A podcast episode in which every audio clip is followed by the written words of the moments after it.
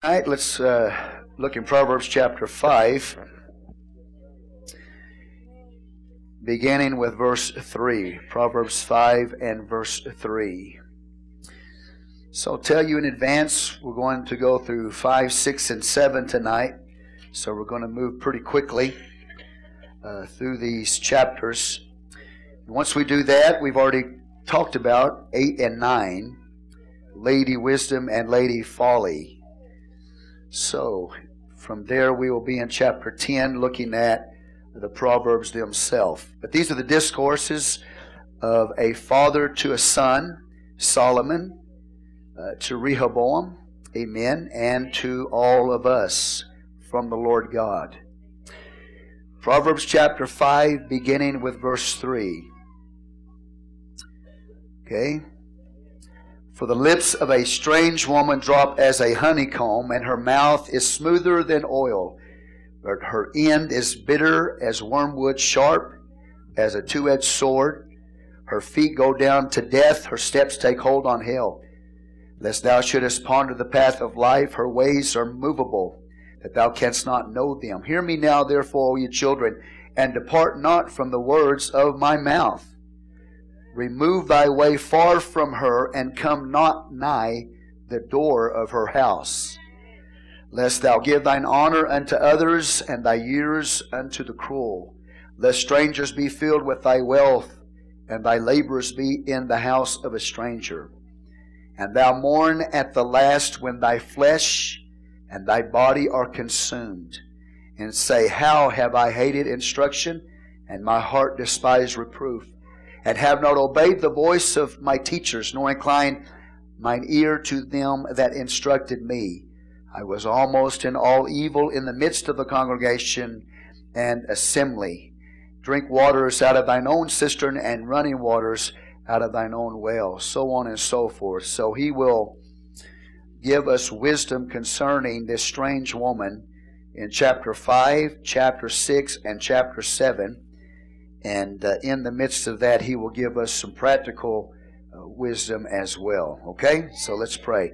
Father, we come before you right now. We ask your blessing to be upon the reading of your holy word. We ask, God, that you would anoint us to preach and teach it and to receive it, to hear it, that you might be glorified and that you might be honored. In Jesus' name we pray. Amen. All right, you may be seated in the name of the Lord. the sad thing is that Solomon who is giving this instruction to his son, did not finish well when it came to strange women. Let's go over to 1 Kings chapter 11.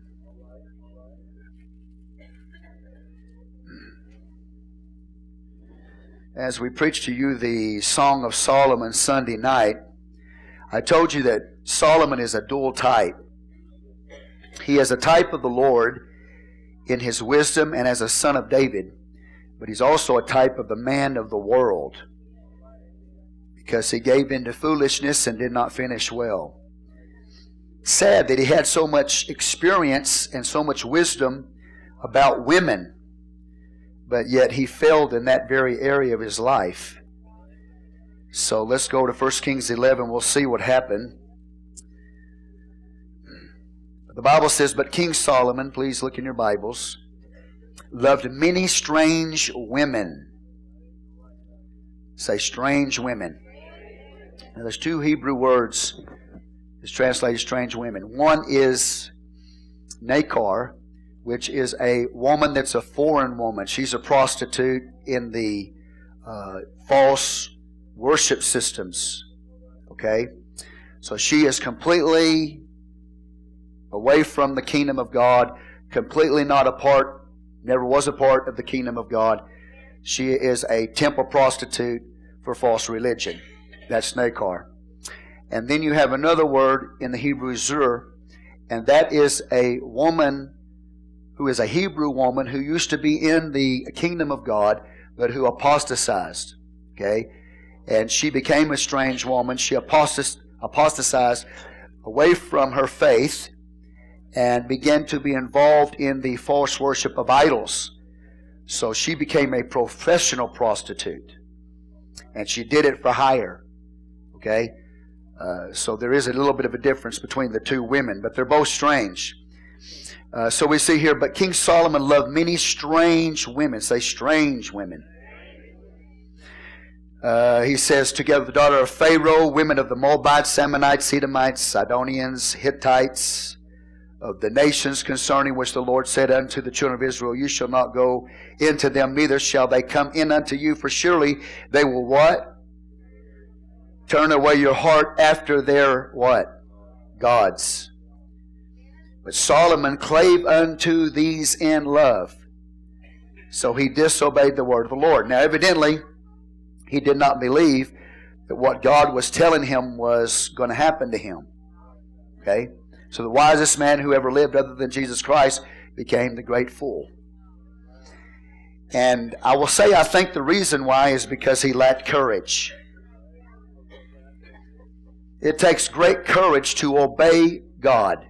It takes great courage to live a holy life. And Solomon was weak. He, he was not a man of courage, so he was easily swayed by strange women. Uh, when I preach this or teach this to you, you need to understand if you're a woman today, you need to be aware of the fact that there are strange men that are out there that will seek to seduce you away from the Lord. Okay? Strange women will seek to seduce men away from the Lord. Strange men seek to seduce women away from the Lord. So either way you look at it, it has to be applied to you individually, all right? So if you're a man, avoid strange women. If you're a woman, avoid strange men that will take you away from your walk with God. And uh, in pastoring through the years, I've seen this happen on more than one occasion. It doesn't just apply, you know, to to women. It applies to men as well. So you got as the modern term that is used today, you have man hose and you have woman hose. And and that's just the case. That's the reality. All right? So either way you look at it, okay? Their ultimate goal as far as being used by the enemy is to get you to no longer walk with the Lord and to give in to their ways. Now, uh, this can also apply if you are a married man and your wife is not in the church, and I've pastored situations like that. You're a married man, your wife's not in the church. Uh, the warning again is to be very careful that that unbelieving woman that you're married to doesn't draw you away from your walk with God. Now, I have seen uh, situations where it was very difficult for the man to live for the Lord because his wife wasn't in the church and so he had to really listen to the Word of God, uh, not to go into the world during those days. The same thing applies to a woman. If your husband is not in the church today, you have to be very, very careful that he does not influence you and get you to walk away or turn away from the Lord as he has done. So uh, these are very, very serious warnings that come to us, and we have to understand that we do not govern our life by our emotions. We, we don't make decisions based on emotion, based on the heart, based on reasoning. We base it on what the Word of God says because your emotions can take you away, mind can take you away. Uh, so we've always got to go to the Word of the Lord and listen to what it says. And if we are beginning to backslide, at some point we need to put the brakes on and we need to catch ourselves and stop ourselves from backsliding. And you know when that is happening in your life as well as I do. We have to catch ourselves because there are so many things that will come to us, seek to seduce our, us away from the Lord. All right? So, the strange woman, picture of a strange man, spiritually speaking, can be the world, the devil, the flesh, whatever it is that comes to seek to seduce you away from your walk with God. Uh, but again, it's going to take great courage to stem the tide, to not give in to that. A strange woman here speaks of the prostitute literally, but also she speaks of apostasy in a religion. Both of those things. In the Word of God, a woman either represents the bride of Christ or she represents the harlot church. So when we study the strange woman, we're talking about a literal prostitution, which is sex outside of marriage. We're also talking about spiritual adultery, which is simply this being unfaithful to the Lord. That is spiritual adultery. All right, so Solomon uh, backslid. That is extremely sad. He backslid away from God because he gave in to the desires of the strange women that were in his life. Um, didn't have the courage to stem the tide. Verse 3 says he had 700 wives, princes, and 300 concubines. And his wives turned away his heart. Now, he saw, he, he did find one. He did find one. And if I were to preach Song of Solomon to you like I did in the past, uh, how he went to try to go after her. He had his harem, but he went after that one shepherdess, that Shulamite, and was not successful in doing that. Now, that's a different way to approach the Song of Solomon, okay? But if you understand that in one way he's the type of the man of the world, Jesus Christ doesn't have a, a, a thousand wives. He's only got one bride. So when you preach the Song of Solomon, Solomon be the man of the world, he's got multiple wives. But he did find one, that shepherdess, when he saw her, he loved her, and he knew that that, that would be true love. Uh, but it was too late for him. He had already had his harem. Okay? So, amen. Uh, again, that's going back to a different type of preaching the Song of Solomon, which we preached to you before. So he didn't he didn't survive it, man. He gave in to the seductions, to the false religions of these women. Uh, you have to be extremely careful. Every one of us here today have to be extremely careful. This is the way the enemy wants to come and get you. He wants to get you through the opposite sex. He wants to get you to apostatize away from the Lord. So whatever that is, if it's married or not married, you have to understand it's a battle. Okay? Now, the way the devil comes to us is through the world, there's the world, the devil, and the flesh. Okay? The enemy, I should say. The enemy comes to us, the world, the devil, and the flesh. We have three. The world and the devil are on the outside of us. The flesh is on the inside of us. Now, all of these things are a picture of the strange woman or anything that would try to seduce you away from God. The world, what is the world? Anybody know what the world is? Its system its values, its pursuits, love for this world. The world comes, to you says, sell out, be for me, okay? Uh, the flesh is protect yourself. The flesh says, give me what I want, protect yourself, okay? And the devil is say, listen. The devil comes, you says, listen to those two. The devil says, listen to the world, go for the world. The devil says, listen to the flesh, go for the flesh. That's where he comes in. Okay? And so all these things are an enemy that come and seek to seduce us away from the Lord. Now, verse 4, it says in 11 of Kings, 1 Kings 11, For it came to pass when Solomon was old, that his wives turned away his heart after other gods. His heart was not perfect with the Lord his God, as was the heart of David his father. For Solomon went after Ashtaroth, the goddess of the Zidonians, and after Milcom, the abominations of the Ammonites, and Solomon did evil in the sight of the Lord, went not fully after the Lord as did David his father. Then did Solomon build a high place for Chemosh, the abomination of Moab, in the hill that is before Jerusalem, and for Molech, the abomination of the children of Ammon, and likewise did he for all his strange wives, which burned incense and sacrificed unto their gods. Verse 9, And the Lord was angry with Solomon because his heart was turned away from the Lord God of Israel, which had appeared unto him twice. he turned away from God. This is again apostasy. That foolish, following the foolish woman, the foolish path is to turn away from the Lord. Okay? So his heart was involved.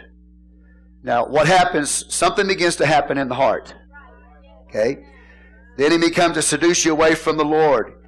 Uh, your heart starts getting hard.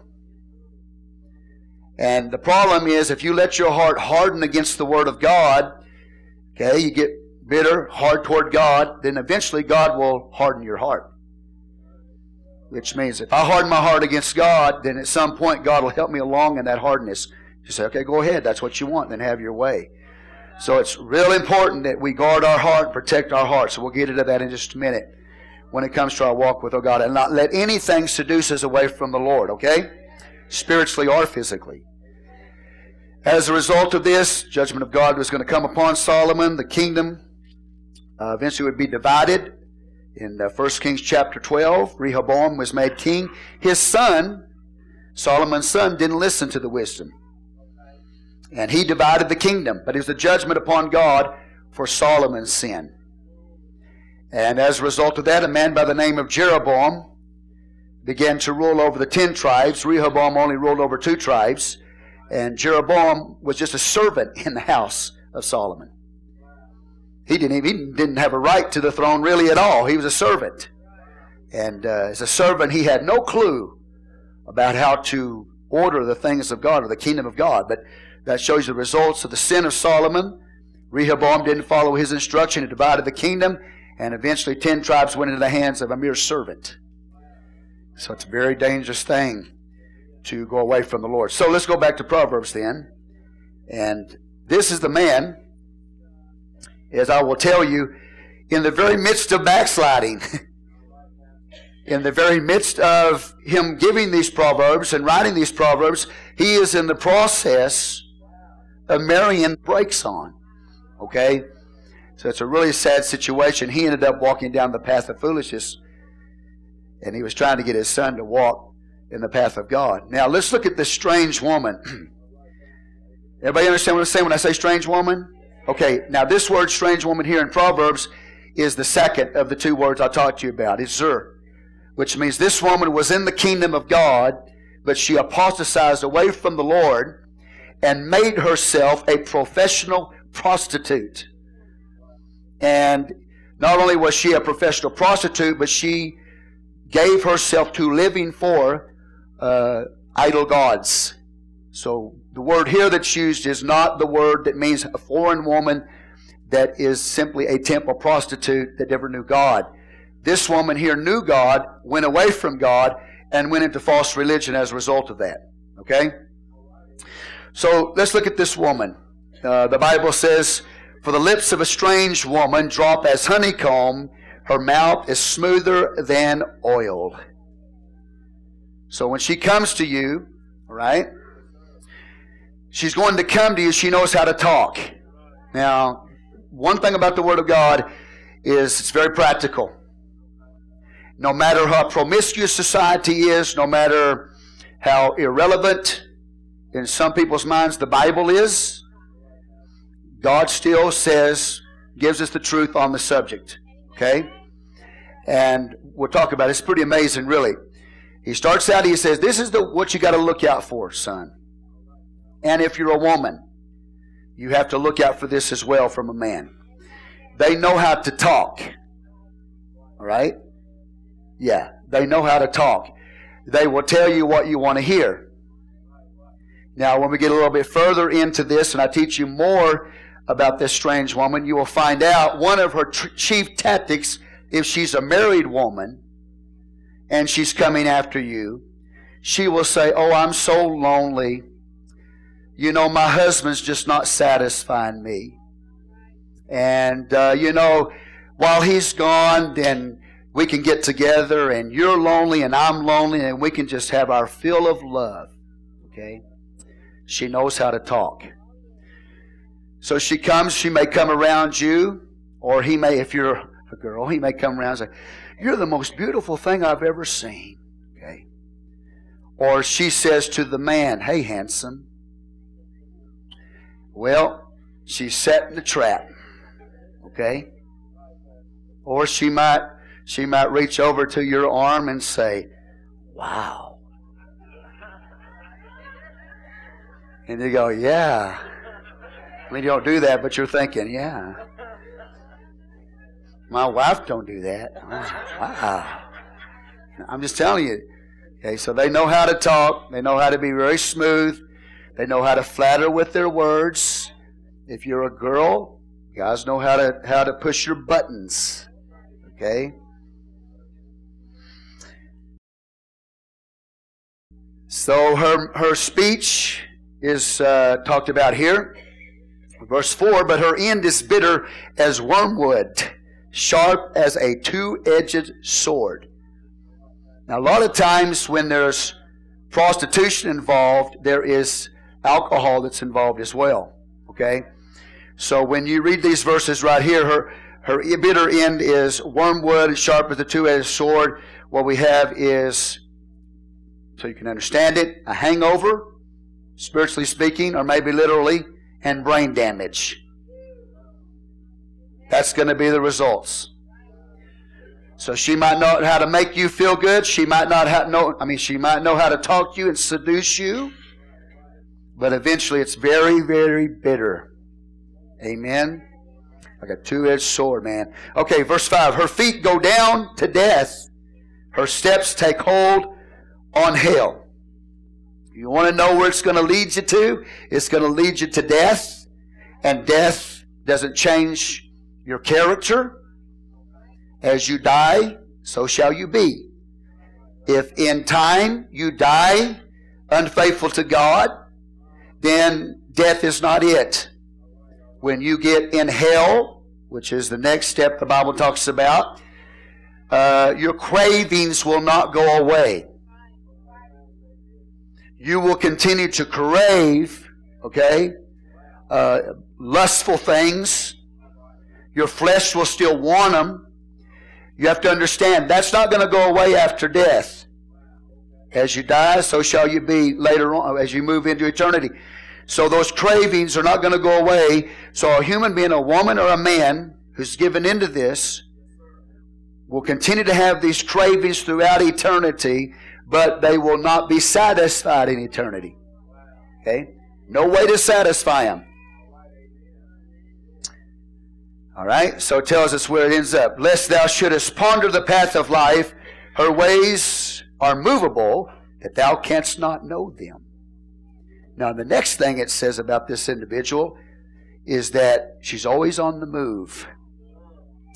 Now, yeah, I think that's literal in one sense. She's always on the move, but it also is talking about who she is and as an individual. She is constantly moody. Okay? So the, this type of woman here, this strange woman, you can't predict her. Okay, she's going to be changing all the time in her moods. All right. Uh, so anyway, the Bible says, "Lest thou shouldest ponder the path of her life, her ways are movable, that thou canst not know them." Okay. Now I think that means too that she knows inside because she's an apostate from the truth that she knows what she's doing is wrong. On the inside, she knows what she's doing is wrong, but she puts on the front and the face to cover up what she knows inside is the wrong thing. Okay? So you really can't read her, so to speak, because she's going to come, he's going to talk smooth, he's going to smile real big, but on the inside, she knows she's doing something wrong, but she's covering it up with her face and with her words. Right? Amen. Uh, verse 7 Hear me now, therefore, O ye children, and depart not from the words of my mouth. Again, the Father speaking. I mean, listen to the Word of God. Amen. This is a, this is a key to give you victory over, amen, the strange woman or the strange man or departing from God. This is a key. Is that when the Word of God comes to you, put Him in your heart. You keep the Word of God in your heart, then when these things come to you, approach you in life, you'll be ready. Okay? Well, you have to see what he's doing.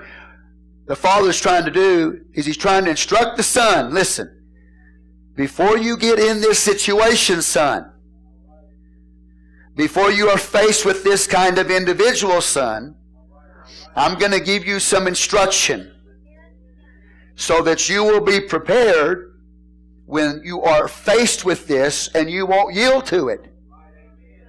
So this is a key to be victorious over this kind of approach. A strange woman, I'm just telling you, or a strange man if you're a girl.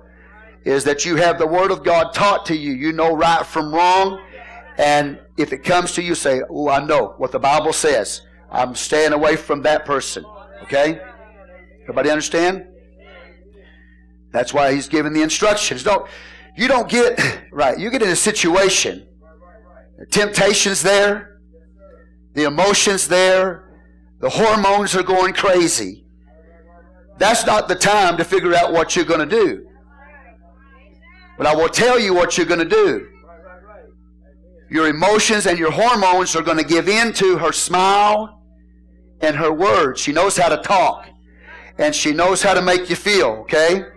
Is everybody with me here? Right?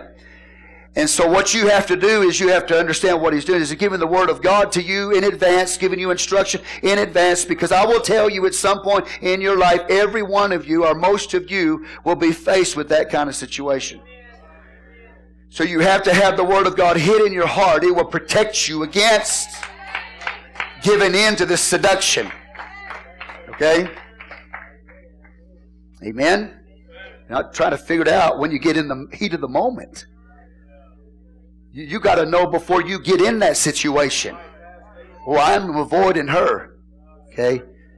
Yeah, yeah. Well, I'm strong enough. I can handle it. Well, we're going to find out as we keep studying here that in verse 26 of chapter 7 For she hath cast down many wounded, yea, many strong men have been slain by her.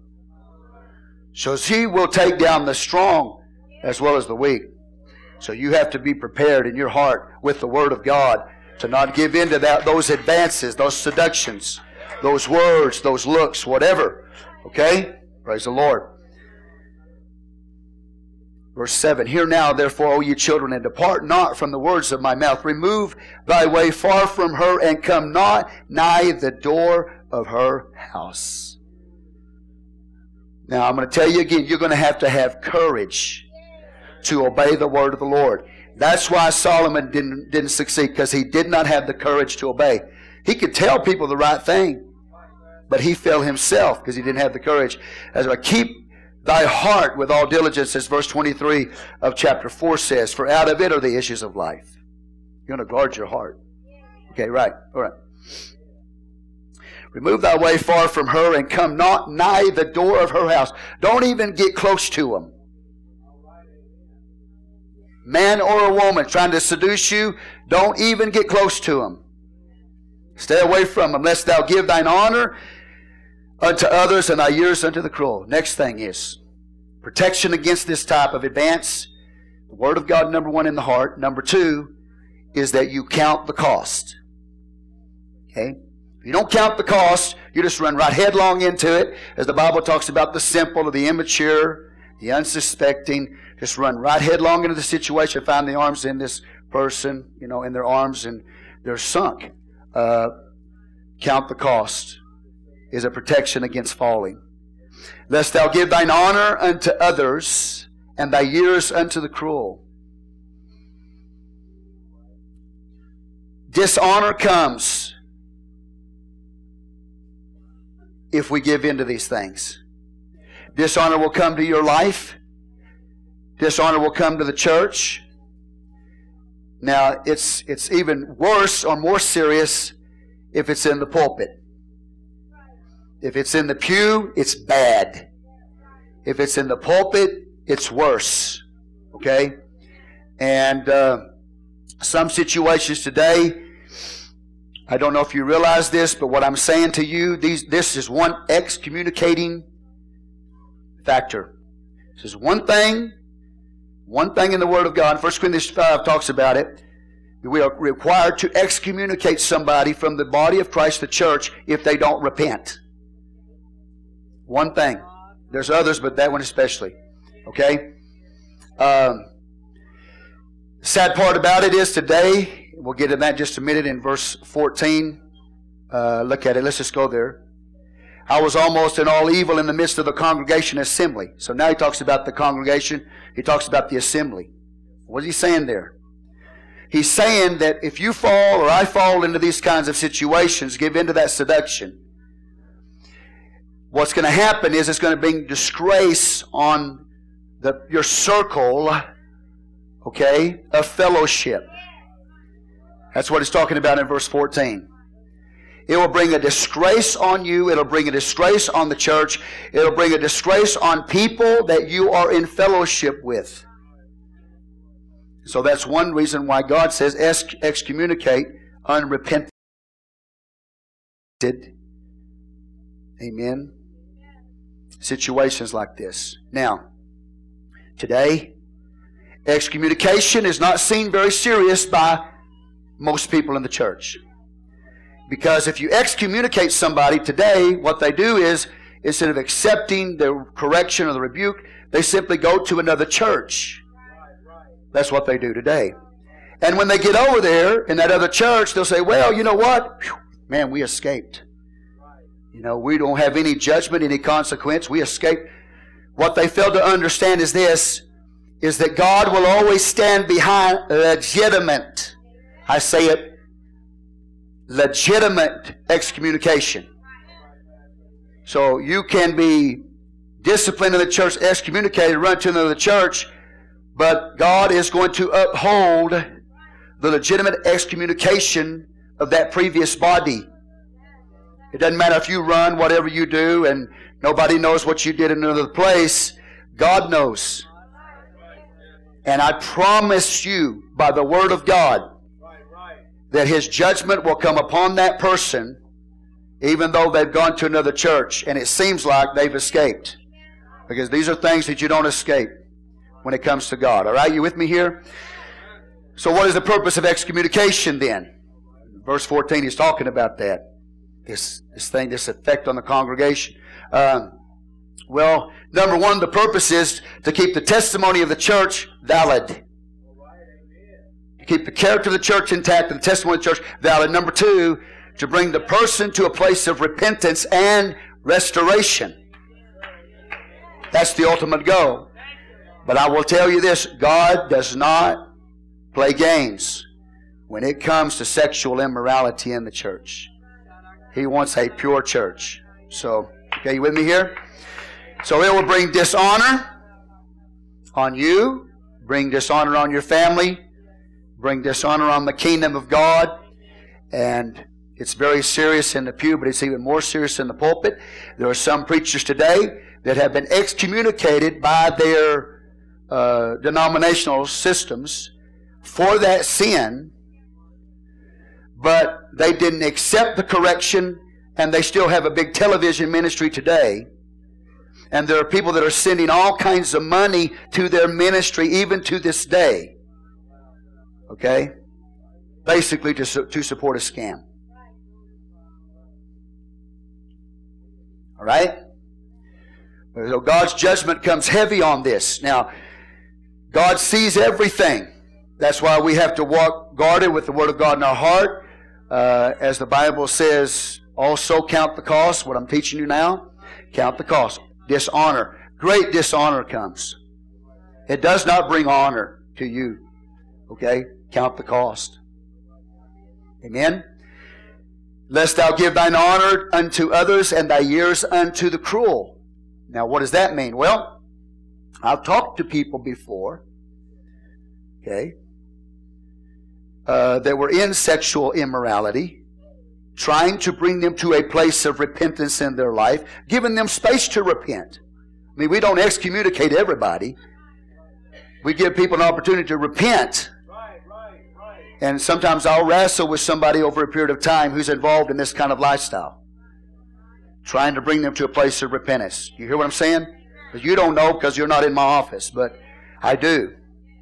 And what I oftentimes will tell them is that do you understand that this ongoing illicit sexual relationship that you're having outside of marriage, that one of the costs that you may pay eventually is blackmail? Okay? And so you talk about finishing your years unto the cruel. People can blackmail you uh, certain certain countries, certain situations, certain operations, certain political situations. They will literally set up somebody with a prostitute. Okay, so that country knows that you are a high-ranking official uh, that has high-ranking information. That country will send a prostitute to you. You have a sexual relationship with her. Now, they use it against you. You join us, or we will expose you.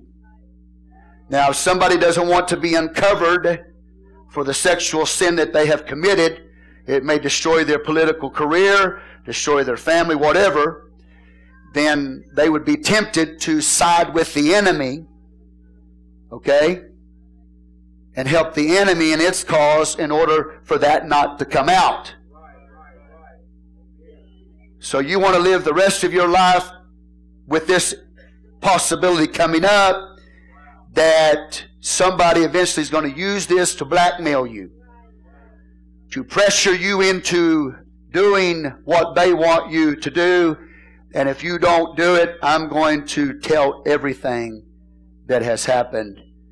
That means you will be destroyed. So I have taken that approach in times past in dealing with some who were in that type of sin and said, You do realize, you know, you keep doing this. Uh, that person, I don't even know who this person is that you're involved with, but eventually, what they'll try to do is they'll try to blackmail you. Well, I'll tell on you. Okay. You get somebody that that's going to use that, like they're going to say that to you, say, I'll tell on you. You found out something. You've been blackmailed. Okay? So, all, so what it is, they're going to tell on you, tell somebody that you don't want knowing what you did in order for them to have their way, or maybe to keep you to shut your mouth. Keep you secret on something that should be told. You with me here?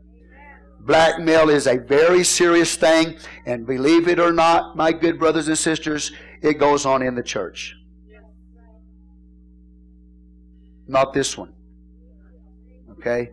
But I do warn people about that possibility. Um, I'm not going to call his name, but he's a man of God. Told me not long ago. He's talking about a situation of blackmail. there was immorality going on in the church, and to keep that covered up, uh, I think he told me, I believe he told me the leadership in that church to keep that covered up. That sex, sexual sin is bad. Covered up they offered money to the person keep it covered up. Okay? So blackmail does happen in high places. Okay? Don't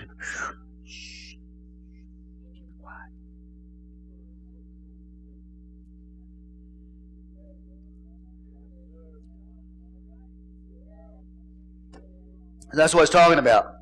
You got to count the cost. So, the loss of honor, spending the rest of your days, years unto the cruel, man, living with that possibility. Is everything gonna, thing ever going to pop up, come back to haunt me? The skeletons in the closet. Go, hey, man, come on.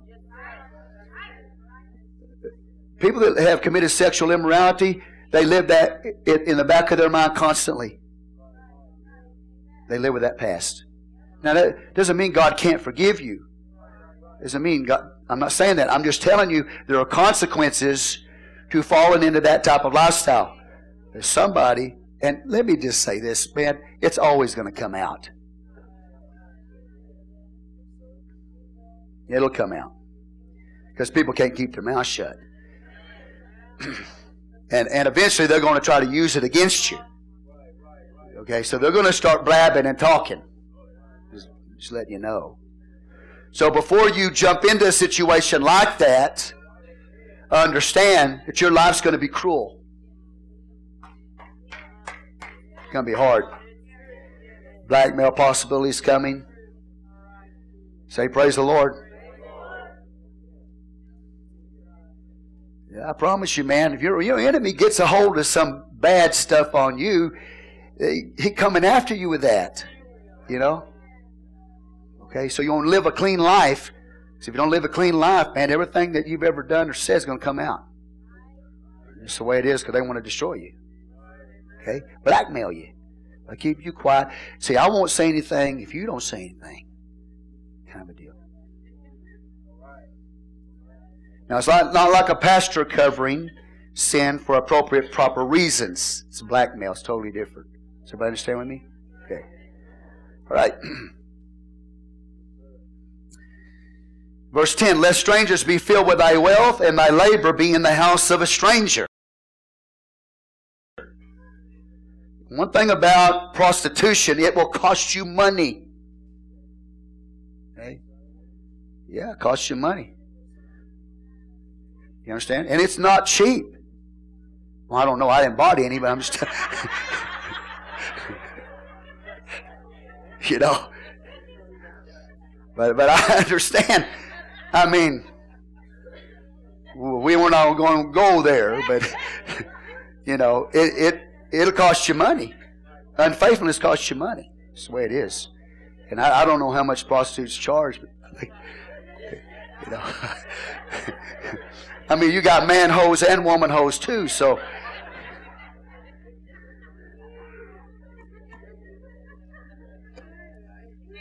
Man hoes are gigolos, you know. Uh. There's a lot of money in sex tra- trafficking. Okay? so I'm just telling you, just get ready, man. You get into that lifestyle, it's going to cost you a lot of money. Your bank account's going to empty. Okay? What the Bible says. Are you counting the cost? See, I got to teach you this before you get in a situation and oh, know, what do I do? Okay, is it all going to come to your mind? Uh, goes on. Thy labors be in the house of a stranger, and thou mourn at the last when thy flesh and thy body are what? Consumed. So not only that, but the sexual disease that comes as a consequence of sexual immorality. Um, somebody investigated prostitution. It wasn't me. Okay. They they went. okay. Praise the Lord. Uh, they went and they got hooked up with a bunch of prostitutes. Okay. And they asked him a question: Do you have herpes? And every prostitute that they investigated, every one of them had herpes. Every one of them. And one of them said that she was guilty of passing herpes to 1,000 men. So if you want your flesh to be eaten up with herpes and sexual diseases, uh, STDs, you know, sexually transmitted diseases, I've been told by somebody who works in a doctor's office that Odessa, Texas, this surrounding area, Odessa, this area, Midland, McCamey, this area is the STD capital maybe of the world. I don't know. I mean, it's everywhere. Okay? So, the thing about it, now we got to realize that we're not just talking about women having herpes. Men have herpes, have all kinds of sexual diseases. And I, I'm not going to get into the, I've read, I don't know, I haven't personally experienced it, but like real bad headaches and really, anyway, okay? Real bad problems come as a result of herpes. You have to realize this, okay? I don't think you'll ever forget this. But you can't have sex with somebody without having sex with the previous person that they had sex with.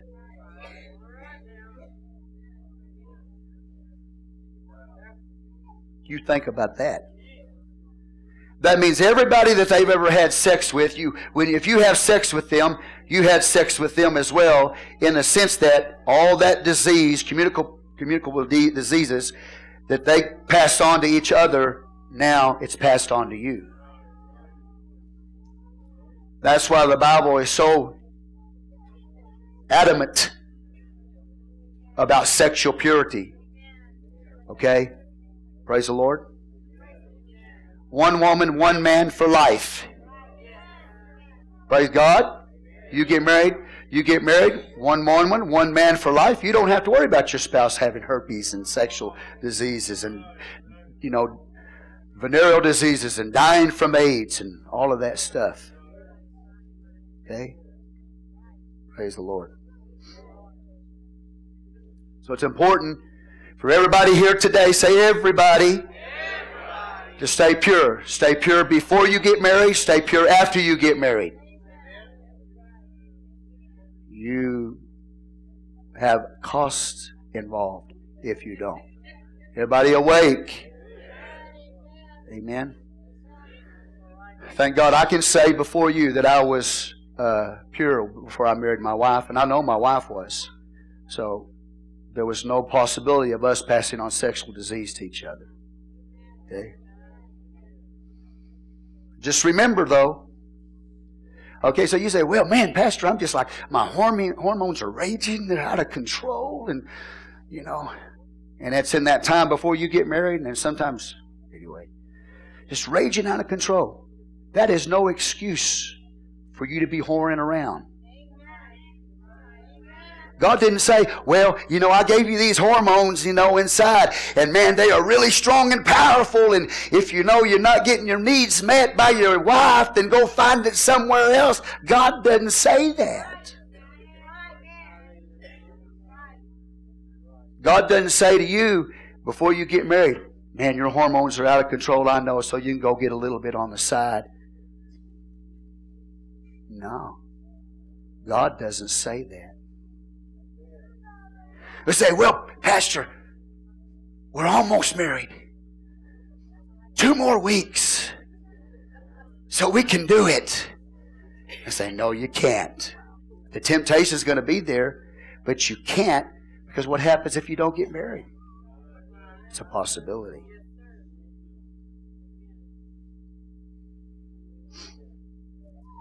All these sexual diseases, and people pass them on one to another, man. Hey, praise the Lord. God knows what He's talking about. Thou mourn at last when thy flesh and thy body are consumed, man. Disease. And say, How have I hated instruction and my heart despised reproof? Now here's the thing about it is what we see this person's mourning. He's they're mourning because they're in a situation say, Why didn't I listen? You see, they just got caught up, overtaken, gave in to it. And as soon as they did it, they knew they were wrong. And at the moment they were doing it, you know, it probably maybe felt good a little bit. But after they did it, then the grief set, set in, and the mourning set in, and the suffering set in, and the agony of mind set in, and the conviction set in, and, and the turmoil set in, and the tears began to flow. How did I get here? How did I get here? I can't believe I yielded to that, will be the words. And Again, at the moment, man, you can't make a decision in the moment. You got to make a decision before you ever get there that you're not going to do that. Because after you do, you're going to say, man, I should have listened. If you're in the church, most of the time, God is going to have a word that's going to be preached to you. Uh, your pastor's going to speak a word to you. There's going to be roadblocks in your life. Things get exposed and uncovered. And you keep going headlong, I promise you, eventually you might feel good for a little bit, but eventually you'll be overwhelmed with guilt. And that's where this person is. How have I hated instruction? My heart despised reproof. See, see, the people involved in that, they don't want to be corrected. They don't want, they hate instruction. I said, No, I learned. I should have I should have listened Verse 13, have not obeyed the voice of my teachers, nor inclined my ear to them that instructed me. I was almost in all evil in the midst of the congregation and assembly. See, they knew, man. They knew. They should have loved instruction. They should have loved reproof. If somebody came to them and corrected them, they said, No, no, you're not going to correct me. Because that hard heart, pride, gets a hold of them.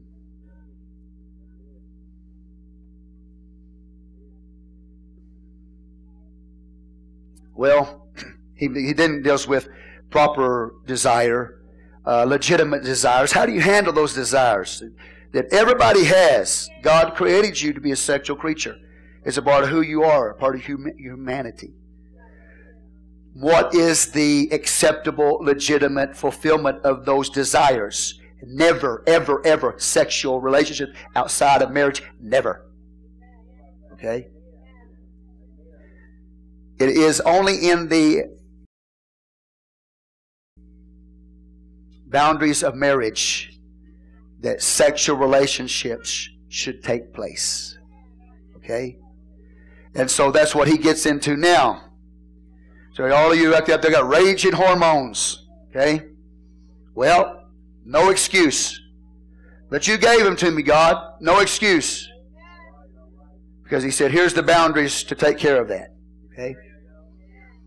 And you can do it. I didn't get married till I was 23 years old. And I got in the church when I was 18. So from 18 to 23, man, you talk about raging hormones. It can be done. Okay? You can stay pure before God, but you have to make a covenant with God Almighty that you're not going to do that outside of marriage. All right?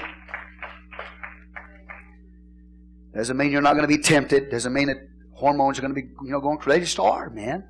But here's the way to fulfill them legitimately. Legitimate desire. Drink waters out of thine own cistern and running waters out of thine own well. This is talking about your wife. It's a, it's a word from God to be faithful to your marriage partner. Amen? Husband, husband be faithful to the wife. The wife to be faithful to the husband in this area. Uh, so, drink waters out of thine own cistern. This is uh, a form of language that they use. Running waters out of thine own well. Let thy fountains be dispersed abroad in rivers of waters in the street. Now, that sounds really strange. It's not, the way you read it is not what it's saying. what he's saying is, it's almost like a question. Okay? Now, it doesn't have a question mark by it, but let thy fountains be dispersed abroad in rivers of water in the streets? He said, No. You take care of that desire with your wife. You don't go be running the streets and hooking up in the streets all over the place. That's what he's saying. That's not what you do. That is not acceptable to God. Okay? Spreading your seed all over the place. Well, it sure's quiet in here. Oh, I know why, because we're not supposed to talk about this. Yeah, yeah. We're supposed to stay away from this.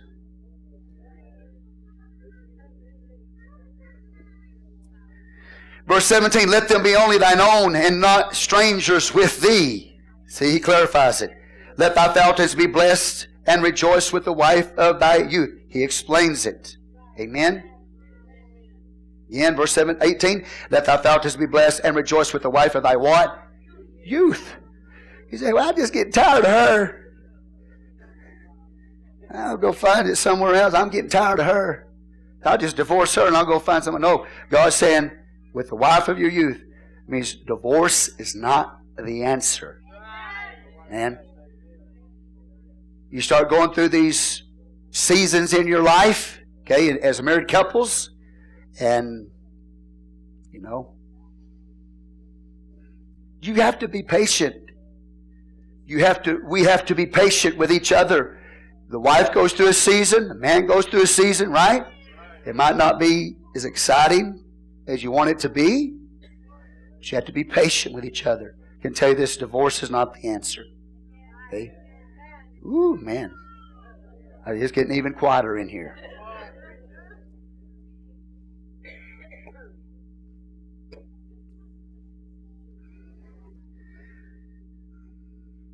Let them be only thine own and not stranger with thee. Let thy fountain be blessed and rejoice with the wife, say the wife, of thy youth. Legitimate way to get those desires fulfilled.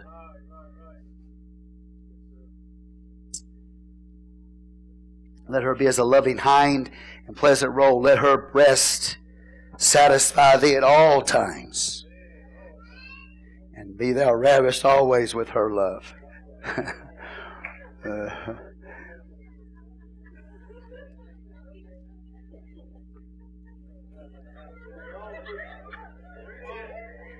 uh, some echoes in the house.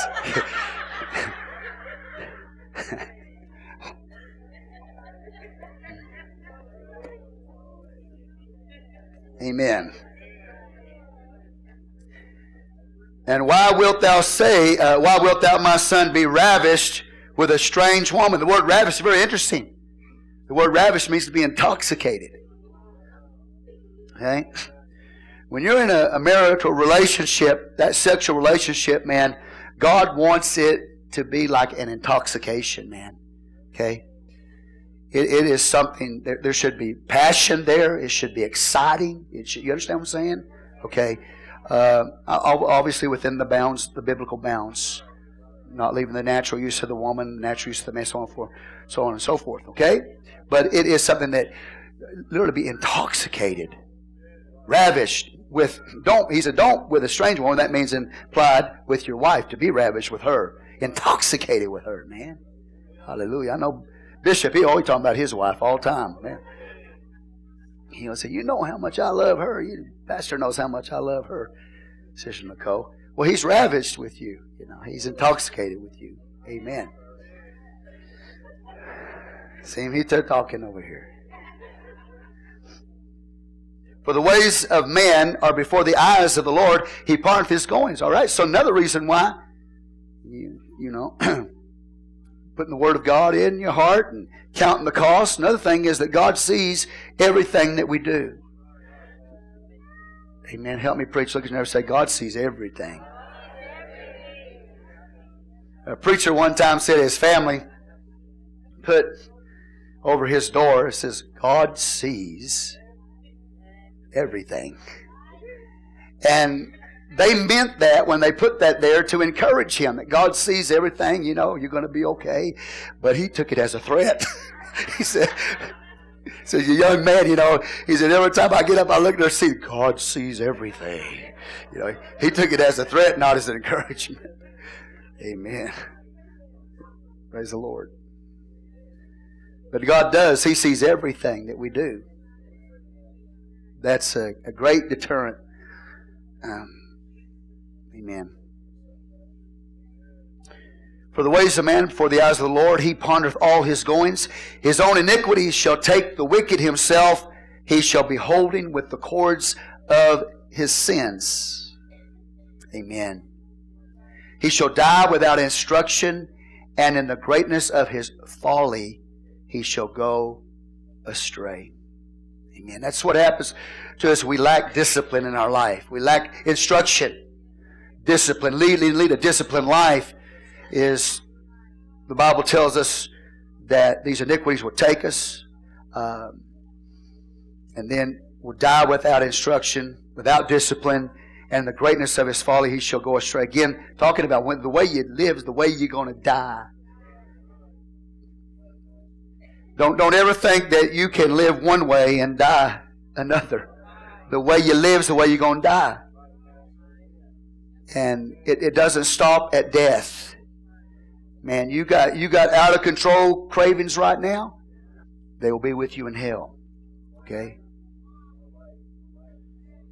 Then in chapter 6, he's going to get back to this uh, strange woman again in a moment, but he's just going to move back over here.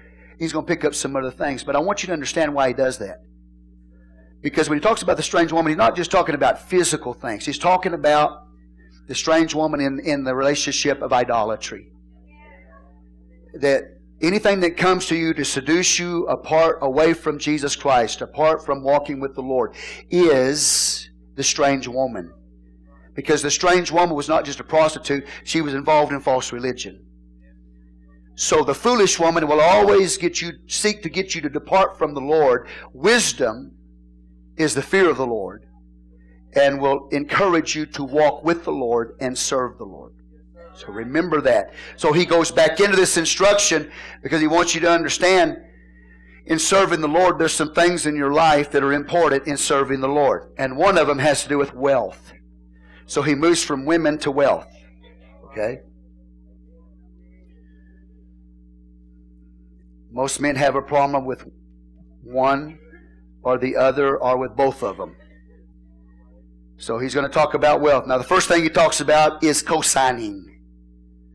Okay, so uh, look at it, verse 1. My son, if thou be surety for thy friend, if thou hast stricken thy hand with a stranger, thou art snared with the words of thy mouth, thou art taken with the words of thy mouth. Do this now, my son, and deliver thyself when thou art come into the hand of thy friend. Go humble thyself and make sure thy friend.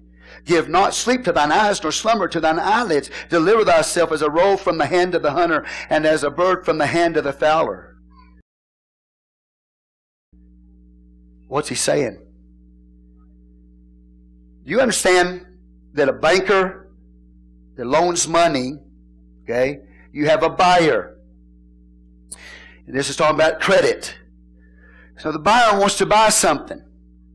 But the buyer, either number one, doesn't have the money to buy it, or doesn't have the credit history to buy it. So the banker, the banker says no to the buyer, it's going to upset the buyer. Right? But the banker says no to the buyer that doesn't qualify, so he doesn't upset his bank. You with me? So what the banker does is, in order to not upset the bank and him the loan to somebody that doesn't qualify, and in order not to upset the buyer, the banker will say, or, or whoever, the salesman, whoever, says, Do you have a cosigner? That means that, you have somebody that'll guarantee your loan. See, that's his out. That's his out. Because then he can make his banker happy and he can make the buyer happy. And if the buyer doesn't pay, only the one who co-signed is hurt. So he don't care. You ever notice that? And that's okay. It's business. It's all right. right. It's just business, the way it works. But God is saying here in His Word, don't be a cosigner. Now, you can be if you choose to be, but remember, if you are a cosigner, that means you're guaranteeing the loan. If they don't pay, you have to. And if the vehicle or whatever gets repossessed and they sell the car, the bank sells the car, the lender sells the car, you're responsible for the remaining balance of the car that wasn't paid in the sale of the car. So that's why it's very, very dangerous to co-sign for somebody who doesn't qualify for a loan.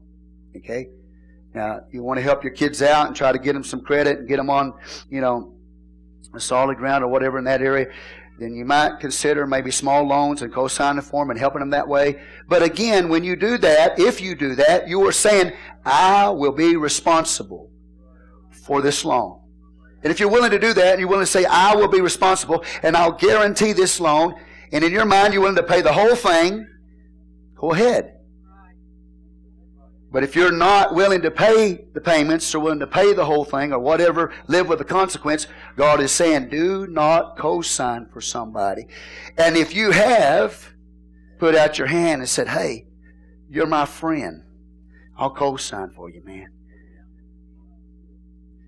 God says, after you have shook the hand and said you'll co-sign, He said, think about it. After you get taught the Word of God, and you found out you made a mistake, he said, before you even go to sleep, he said, you go back to the friend and say, hey, man, you know, I'm, man, I made a mistake. I read the Bible yesterday. I went to church and and we were in the book of Proverbs, and I found out I shouldn't do that. And he says, run to your friend. You know, this is before the contract signed, not after. Hey, man, would you forgive me if I don't co sign for you? Because I found out I was going to make a mistake. And what he's saying is you're going to have to put your pride in your pocket to do that. Because you already, you know, you already macho pro, bro man. Hey, dude, I got you back. You know, I'll co-sign for you. You know, put your pride in your pocket and go run into the friend and say, will you please let me out of this deal? Because that wasn't a good decision. He says, it is so important. He says, don't even go to sleep. Amen. Run like a roe from the hunter, as a bird from the hand of the fowler. Go, okay, praise the Lord. All right. So, co-signing. How many of ever co-signed for anybody and it was a bad deal? Lift your hand. Yeah, praise the Lord. You should have got in church before you did that, right? Or if you did, anyway, praise the Lord.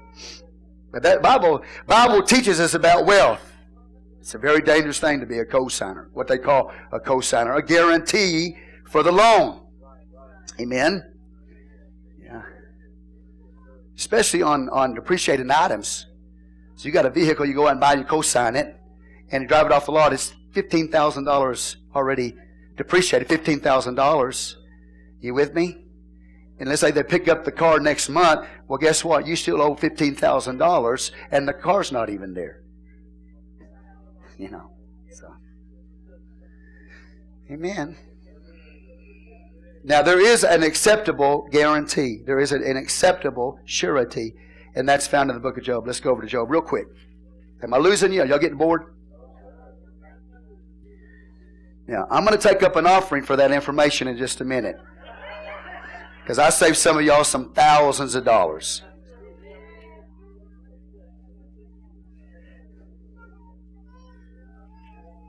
Seventeen one. This is an acceptable surety. Job says this: My breath is corrupt, my days are extinct, the graves are ready for me. Amen. This is the spirit of man, corrupt. I was just like Job one time. You were too. Are there not markers with me? That means creditors.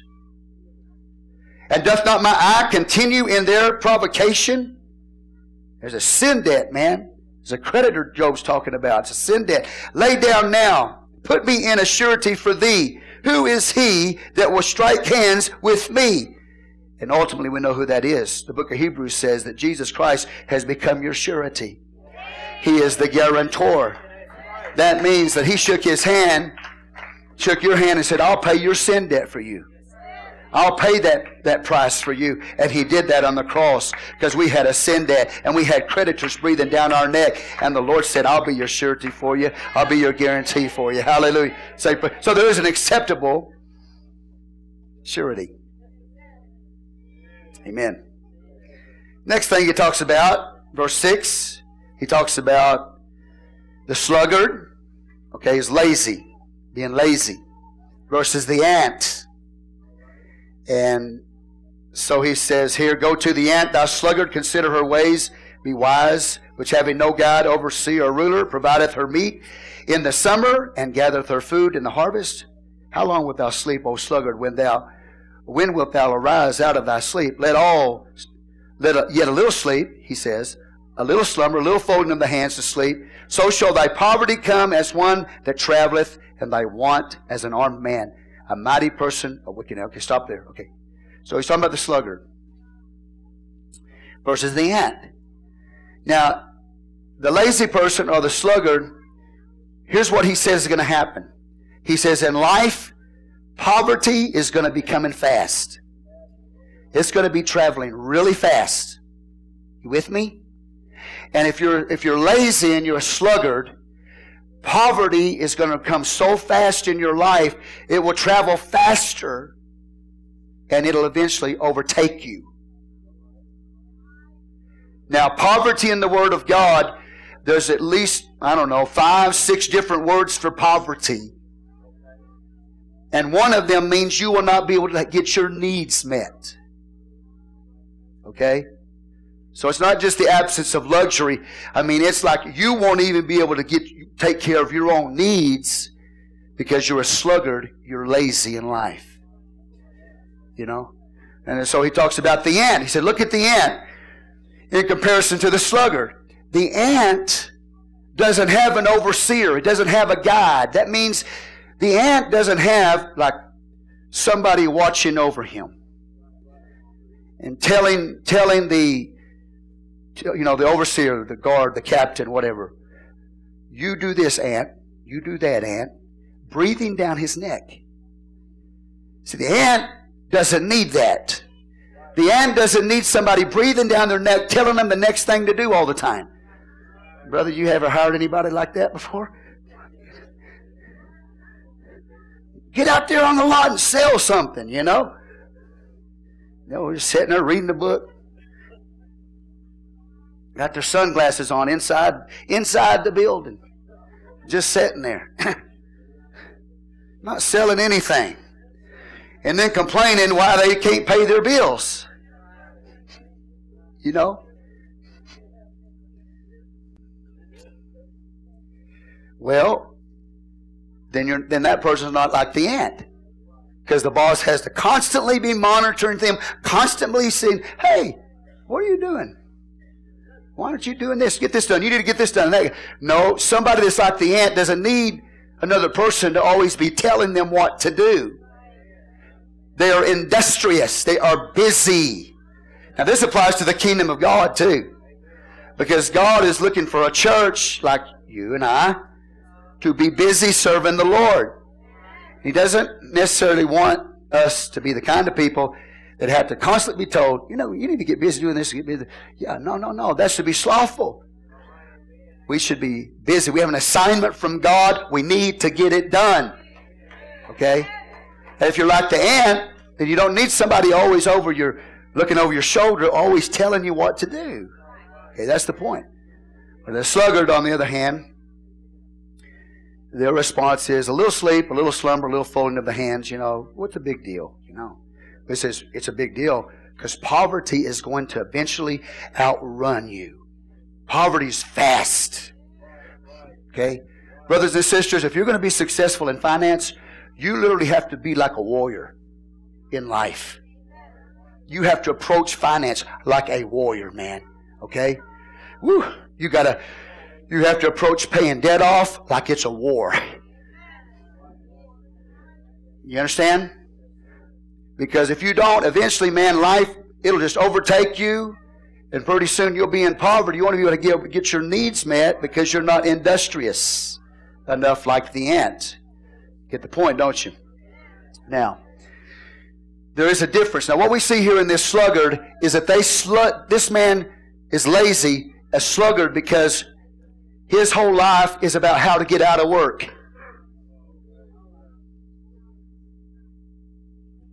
It's not talking about somebody that takes a nap for health reasons or so they can have strength to work. This person, amen, is resting or sleeping to get out of work. Some people sleep and rest because they have assignments to do. They've got things they've got to do. They need the strength in order to do it. So there's nothing wrong with that because God gave us rest. And from the position of rest, we work. Okay? But this guy here that the Bible's talking about has no drive, has, he, he's not like the ant, he's got to be told everything, and he still won't do it. He's just too lazy. Okay, but poverty's coming because he's sleeping to avoid work, not in order to be able to work. Now you say, well, how does that fit in with this strange woman thing? Because, again, this is to be unfaithful to the Lord. If you, if you and I don't handle our money correct and our creditors correctly and, and handle our finances correctly, the first part of chapter 6, and if we don't handle ourselves in the area of business we don't labor and we don't work. Work, work honors God. It honors God. You say, well, it's a curse. It's a curse of sin. No. God put man in the garden before the fall to till it and to keep it. So work before the fall was something that honors God. After the fall, it becomes a burden, man. Sweat of your brow, hard labor. Okay? But work honors God, laziness does not. Work is a picture of somebody who faithfully serves God, and a lazy person is a picture of an idolater. This is to take it to the highest level of interpretation theology, which means to fear God. So if you fear God, you'll handle your finances right. If you fear God, you'll work hard. Amen. And serve the Lord. If you don't, then these are the, the practices of an idol worshiper. Say amen. Hallelujah. How many of y'all, I want to show you the correlation. How many of y'all got in a church? When you got in the church, that's when you started working. Before you got in a church, you hang around, sit in the front yard with your buddies with your beer in hand. Right? No? Okay. Not anybody like that here? Okay, well. And then all of a sudden you get in the church, right? God changed your life. Now you start working, right? That honor God. That's the spiritual thing. It's not just about money. It's about how you honor God, dishonor God. Worship Him as a true worshiper of Yahweh, or be an idol worshiper. This is what idol worshippers this is how they act. Ooh, man, it make you think, won't it? Say praise the Lord. on the other hand, you don't want to put work ahead of God. So you got to strike the balance.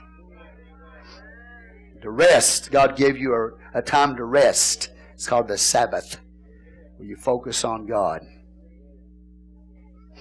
Amen? Okay. Then he talks about it very quickly, verses 12 through 15. He talks about this uh, a wicked man, a naughty person, say naughty person, walketh with a froward mouth, he winketh with his eyes, he speaketh with his feet, he teaches with his fingers. Oops, I better stop teaching with my finger. Frowardness is in his heart. He deviseth mischief continually. He soweth discord. Therefore shall his calamity come suddenly. Suddenly shall he be broken without remedy. Again, this is the picture of an idol worshiper. You know what God is saying? Y'all want me to interpret it for you? How, yeah, yeah, y'all. God can read body language. Okay? The Bible says this naughty man, it means he's a son of Belial. Son of Belial. He's an idol worshiper. And the way that you, you can see that he's an idol worshiper is that he is constantly pulling his schemes off by body language. wink the eye, you know. Yeah. You know, gangsters. You know, like, yeah. You ever seen gangsters or maybe not in real life? Maybe so. Hey, Bugsy.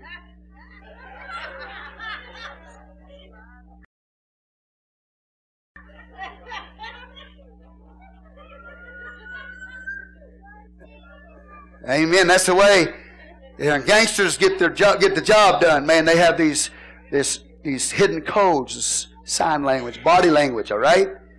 So God's talking about them. The perverse, the forward, forward in the mouth, forward in the mouth, perverse.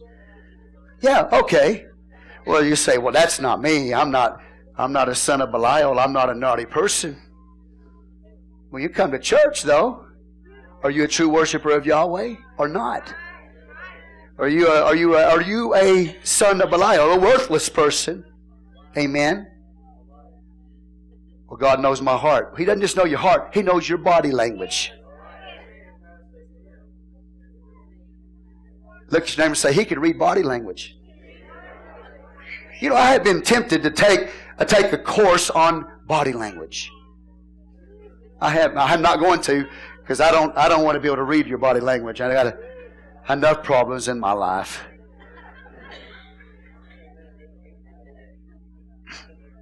But I mean, there are things the, the way you look, the way you hold your hands, you know, just all kinds of things. An expert who knows body language can tell you exactly what that person's up up to.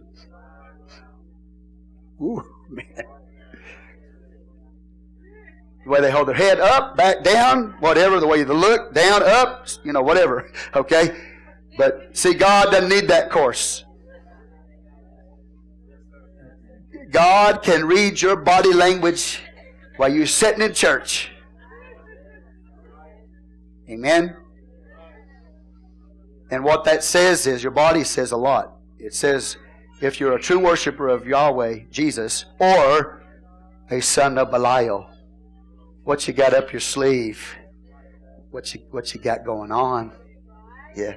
Uh, this is, you know, my, you want me to show you my favorite one? This is my, this is my favorite body language.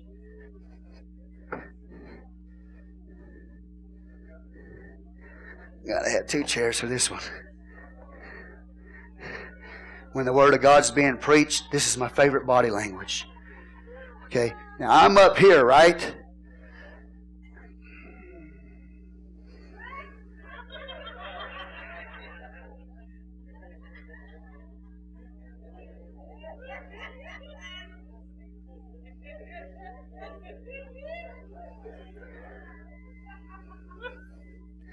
That's my favorite one.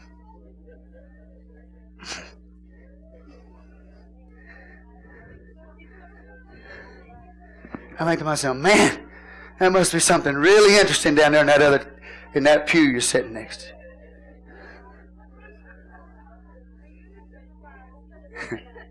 That's why I say, hey, I'm up here, everybody.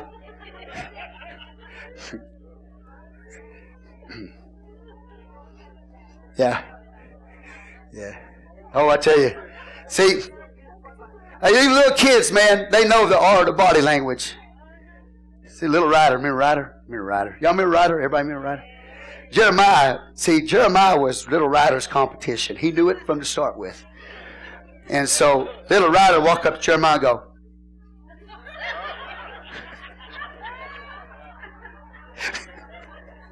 Taught me, man. You know what I mean?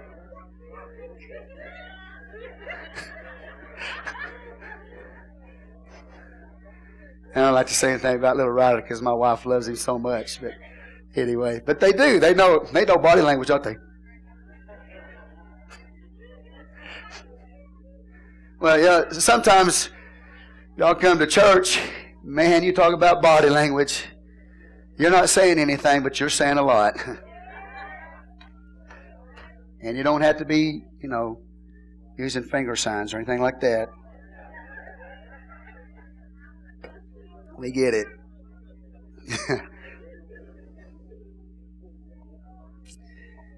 That's what God's saying. He knows everything, man. He knows body language. He can read that.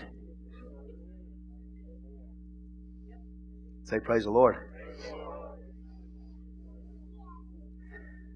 I want to be sure that I'm not a son of Belial and idol, idol worshiper in my body language. my body language to be right. Amen? Yeah. Whew, man, that's heavy. He goes in a little bit further on, talks about seven deadly sins. Now, when you say seven deadly sins, that's seven deadly sins. Seven, this is not the, the only sin, okay? Seven is the number of completion. So he said there's more, but he's going to list these seven very quickly, very quickly. Number one, these six things doth the Lord hate. Yea, seven are an abomination unto him. Say that an abomination to God. Means he hates them.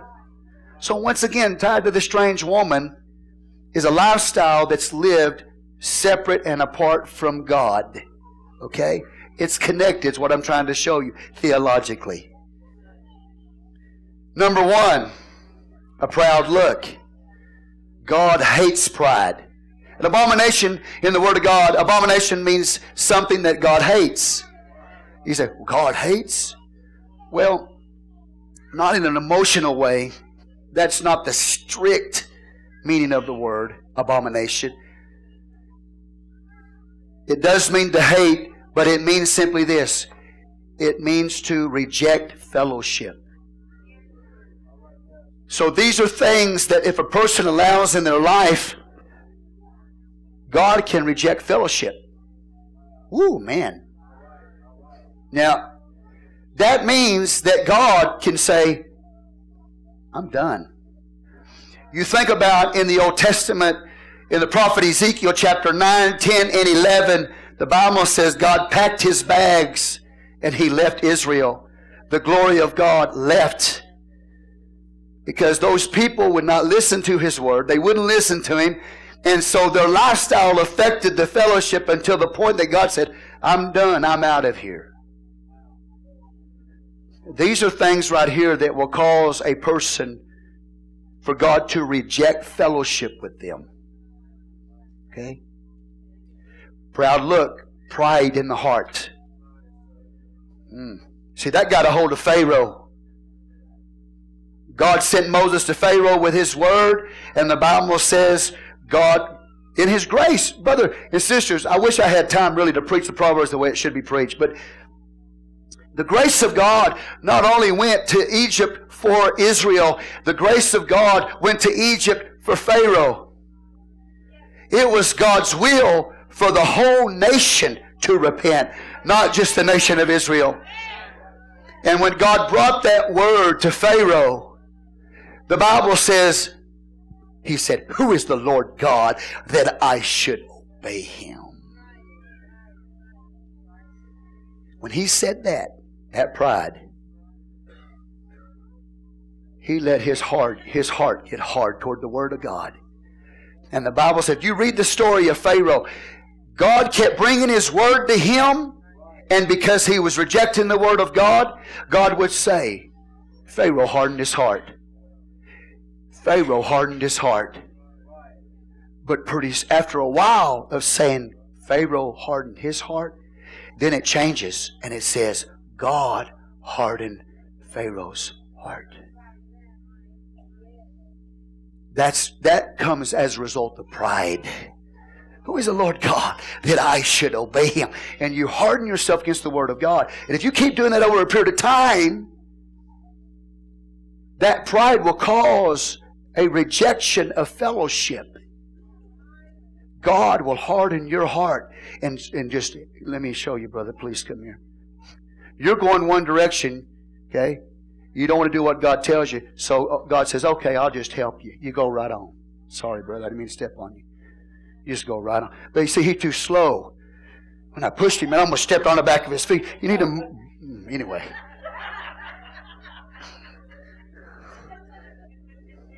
I'm sorry.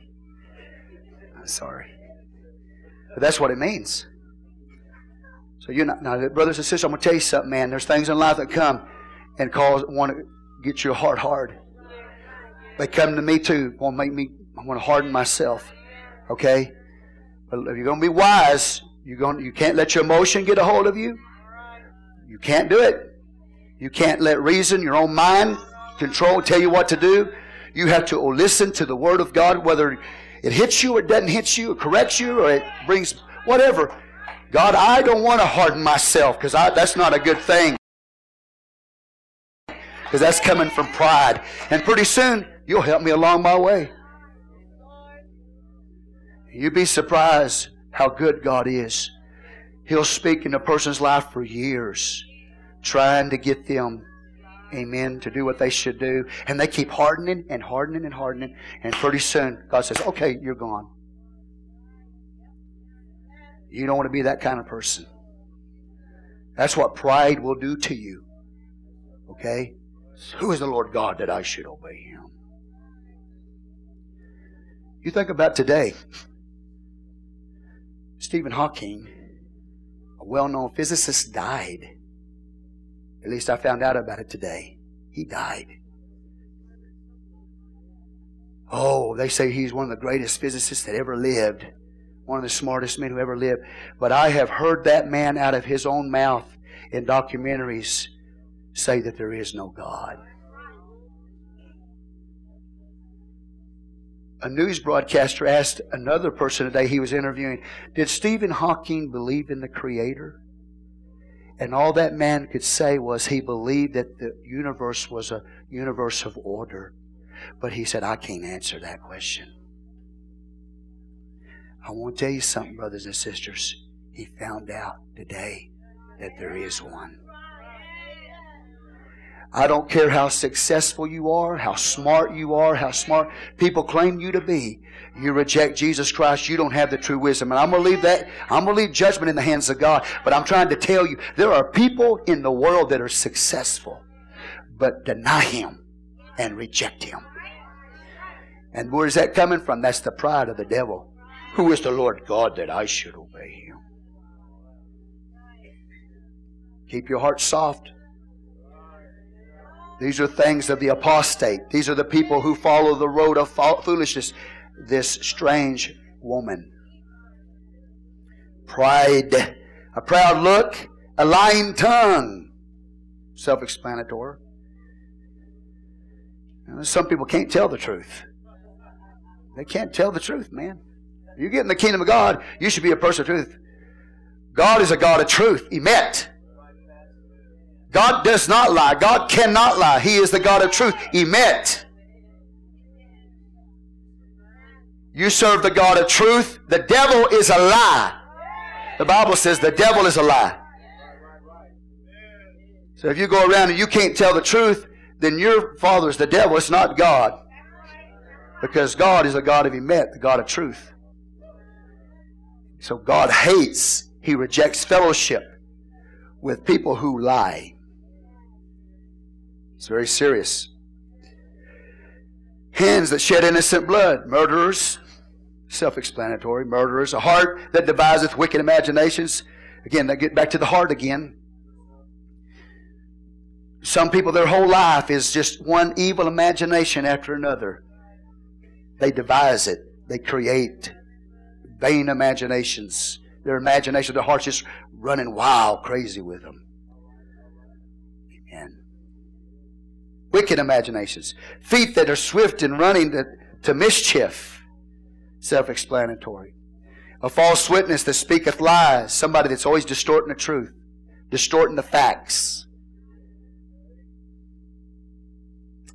He that soweth discord among the brethren.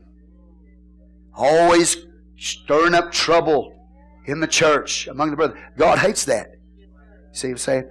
Now, what is interesting, and I don't have time to develop it, but every one of those was committed by a strange woman named Jezebel. She had every one of those characteristics in her life. And so when God rebukes the church of Thyatira in the book of Revelation, in the church of Thyatira, they had degenerated with the same types of works of Jezebel that are recorded in this very chapter. God cares. He doesn't want these things in our life. Amen. So we go back now to the strange woman. All of that's related to properly serving and worshiping the true God versus being an idol worshiper. Those are characteristics He just gives you. Isn't that interesting? You would think he was just displaced, how to just randomly put in the middle of this subject on the strange woman. No, they're there for a reason. It shows you what a true son who honors the Father is like versus an idol worshiper who's walking with the strange woman. Very quickly, my son, keep thy father's commandment and forsake not the law of thy mother. Bind them continually upon thine heart and tie them about thy neck. Thou goest, it shall lead thee. When thou sleepest, it shall keep thee. When thou wakest, it shall talk with thee. Amen. For the commandment is a lamp, and the law is a light. Reproofs of instruction are the way of life.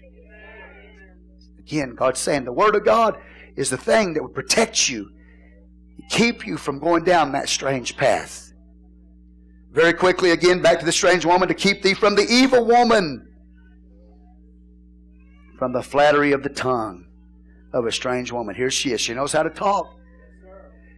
When she comes, just like we learned before, when she comes, she will flatter you. Now, there's a difference between praise. If I walk up here and I say, Brother, you did a great job. Okay, here's the difference. When you say, You did a great job, man, I appreciate you, you're edifying him. Okay? But if I walk up here and I say, Hey, man, boy, you're something else, man. You're great. You know, you're, you, you know. Flattery is for my benefit. See, I've got an agenda. I'm telling him these things to, you know, to flatter him because I want something. Okay, it's it's about me. Praise. Uh, you can always praise people. Talk to them, tell them about the good things they're doing. But again, the difference is you're edifying them and you don't have a hidden agenda that you want something from them. Okay? That harlot, that strange woman, man, she comes and she flatters because it's about her. It's not about you, it's about her. Always remember, it's always about her. It's not about you. She has a hidden motive behind what she's doing, and it doesn't have anything to do with your well being. It has to do with a motive she's got. Okay, that's the difference. Amen.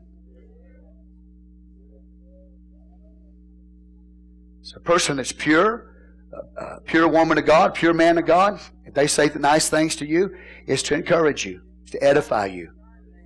If they're not, if they're strange, like the Bible talks about this woman, understand that when she comes and talks to you and tries to make you feel good, is because it's about her. Or, on the flip side, the other hand, a man.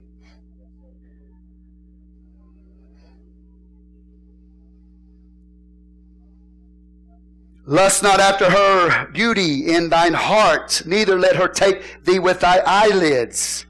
And then verse chapter 7 and verse 10 talks about the attire of the harlot. Don't okay, we're in this season. It's always been a battle. But people want you to think or they mock, they scoff at dress having anything to do with godliness. So let me give you New Testament chapter to read, 1 Timothy chapter 2. New Testament teaches on modesty. Say modesty.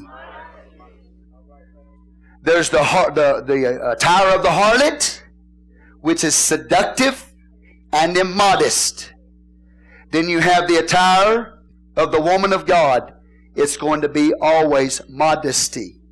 So, what we see here in uh, verse 25 of chapter 6 talks about the eyelids of this woman. What is this about? It's about false beauty. It's the false beauty that you find in sin. It's artificial attraction of seduction, clothing and makeup and suggestive activity, as one commentator puts it. Okay? That is a picture of the woman of the world. Very interesting, is it not? Now, going back to the Song of Solomon, Solomon's writing these words of wisdom. His harem, the, the women of the, the city women, they would have all been painted up, man. Okay? Appealing to the woman of the world. But there was one woman that wasn't like that, that was a type of the church, and that was the Shulamite shepherdess. She wasn't like the harem of Solomon. Say, Praise the Lord. So, this writer of the book of wisdom knows that the eyelids of a woman can be used to seduce men. So, that's what the Word of God teaches. For by means of a whorish woman, a woman is brought to a piece, uh, excuse me, a man, in some cases now it's a woman, isn't it? For by means of a whorish woman, a woman is brought to a piece of bread. Yeah. A man is brought to a piece of bread. And an adulteress will hunt for the precious life. So what do you have? You have a what? You have an evil woman. The Bible says in verse 24, you have a whorish woman.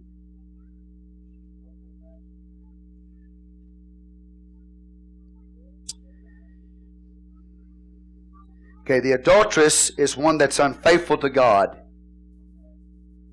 Not faithful to God. This is spiritual. Uh, the other woman, the whorish woman, sells out for adulteries. But anyway, we get the point.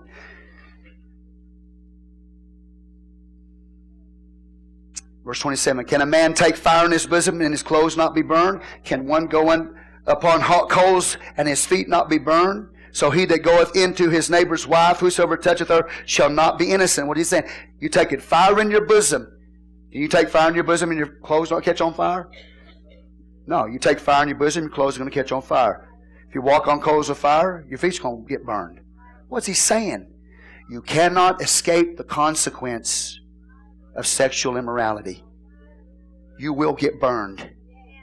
Now, here's what you have to understand by the Word of God is sometimes it takes years. Reuben committed adultery with Bilhah, his daddy's concubine. And it wasn't until you get over in the book of Genesis, chapter 49 and verse 4, that it ever comes to light.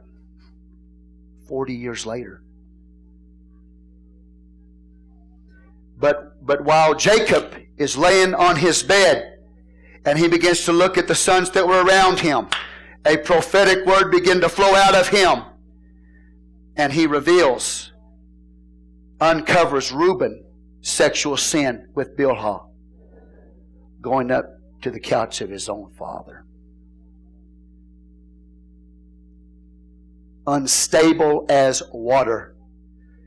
You cannot take fire in your bosom and not be burned. It's like walking on coals of fire. It just will never go away. Eventually, if it's not known right now, eventually it will be known. So the best thing to do is repent, accept, accept the correction, get right with God. Amen. Receive forgiveness from God and ask God to help you with the consequences, man. Because there will be consequences. And sometimes it's not known immediately. It took 40 years before a prophetic voice, a prophetic word came out of Jacob that uncovered his son. Now, can you imagine all of those days and months and years that went by? When it first happened, no doubt, Reuben walked around wondering, what's my daddy going to do? Now, it's not his daddy didn't know, he knew. But I'm saying it didn't come out for as far as consequences concerned until the prophetic days when he was dying. But he walked in fear every day of his life. What's my daddy going to do with me? Nothing. Nothing. And he let him live all those years until he's on his deathbed. And that prophetic spirit began to move as he began to seek to bless the very, his sons. And he said, I can't bless Reuben. He's unstable as water. He went to the couch with Bilhah. So there are things that people think they get away with because it is not very soon quickly known or consequences don't come quickly, but eventually they do because you can't take fire into your bosom and not be burned. And you say Judah, the son of Jacob, also committed a similar sin. Then why was he blessed by his father when his father was fixing to die in Genesis 49? Because Judah repented. Big difference. He repented. But what you also have to remember is that when you study the life of Judah, he had two sons that became vile and experienced the anger of God Almighty upon their life. Be very careful about what I'm preaching to you because just it might not come bite you right now. But you have to remember that it's not about a man, it's not about your pastor, it's about God. And God sees everything. And I would advise you today, if you're caught up in any of that, to repent now, to get right with God, and say, Lord, if, if consequence comes, I'm going to accept them. But repentance is your way. Number one, so you can go to heaven. Okay? So Reuben experienced a horrible consequence of a prophetic judgment that came on his life for something he did 40 years before. Okay? Judah received a blessing, but his sons went, two of them went bad and experienced the anger of God upon them. This is big time stuff, brothers and sisters. That's why we need to walk very carefully before God. Okay? Now, I know I'm preaching long, but I, this is fine. We're good. I'm going to say this. We have learned also psychologically that if you give yourself to sexual sin promiscuity, you start having children, somehow that is transferred, translated into the genetics of your children. That is why a lot of times the sons will follow in the same footsteps as their father. Because genetically that was passed on into them. You want to make sure that you, you, you, keep your mind where it's supposed to be. Amen. You want to be right with God. Because you don't want to transfer generational sins into your kids. Okay? So if you've done some of that, what you want to do tonight, I'm trying to help you. If you've done some of that before Christ or even after Christ, you need to put it under the blood and you need to cancel it. You need to cancel generational curses. Say, Lord, I put this under the blood. I repent. I cancel any generational curse that will come upon my kids as a result of my sin against you, God. There, there is a hope. There is a way. You overcome the enemy by the blood of the Lamb, by the word of your testimony. But you, you, it's a legal transtra- transaction in the Spirit that you have to do. Extremely, extremely serious. You can't take fire in your bosom and not be burned. Walk on. How many you can walk on coals of fire and not be burned? No, you're going. It's going to burn you, man. Somebody help me preach. Look at your neighbors. It's going to tell them it's going to burn you. Don't give in to a lifestyle, brothers and sisters. Anybody listening to me tonight, the Word of God? Anybody here? Don't listen to a lifestyle that'll lead you away from God, man. Do you know the curse that you are setting in motion against you and the generations to follow? Even if God forgives you and you do make it to heaven, the pain, the dishonor, the disgrace, disease, not to mention the spiritual consequences and the effect upon the fellowship.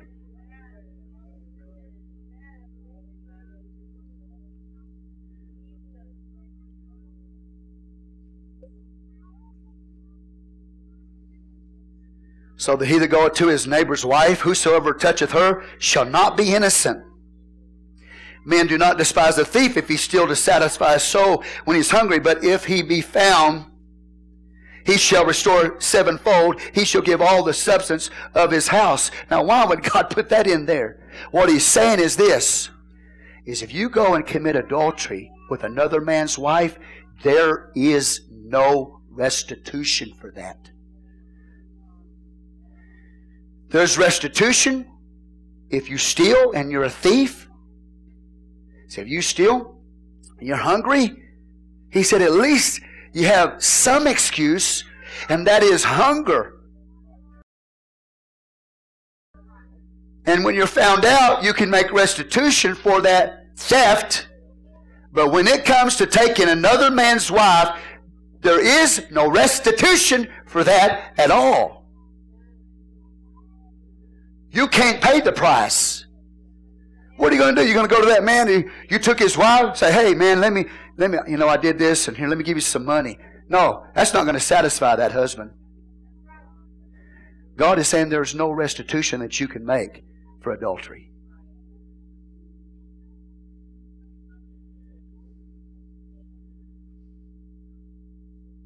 Whoso committeth adultery with a woman lacketh understanding, discipline, lack discipline.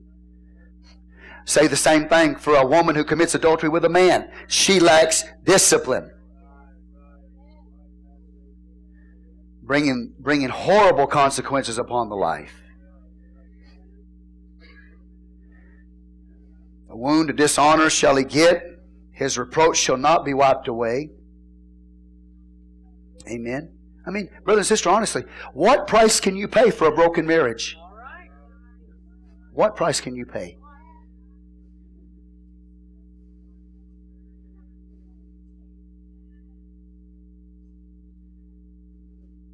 Man or woman. I told a man years ago, I said, don't leave your wife for that woman. I said, and it's the same thing you're doing right now to her. It's going to happen to you in the future again. You will reap what you sow in life. You break up a marriage, guess what? You're going to reap it down the road. I couldn't get through to that man. I talked to him on the telephone, man. I did. I prayed for him. I did everything I possibly could. That man would not listen to me.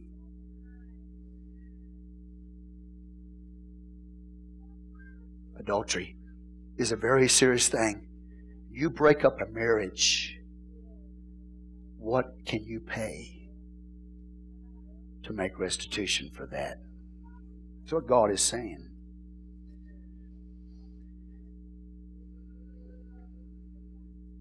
For jealousy is the rage of a man, therefore he will not spare in the day of vengeance. He will not regard any ransom, neither will he rest content though thou givest many gifts. No price can be paid, man. See, so it's good for us, isn't it? Number one, protect us, to keep us from doing these things. Number two, so you'll be clear when you make judgment on situations that you make the right ones. Because I'm going to tell you something tonight. If you are a facilitator,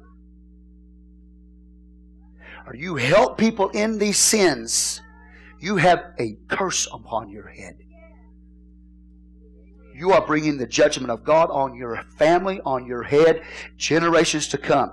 You better, I'm telling you, you better get your head straight on this kind of stuff because you're not, you're not just, okay, it's not just about a person. It's about God's holy covenant. His laws, His order are being violated.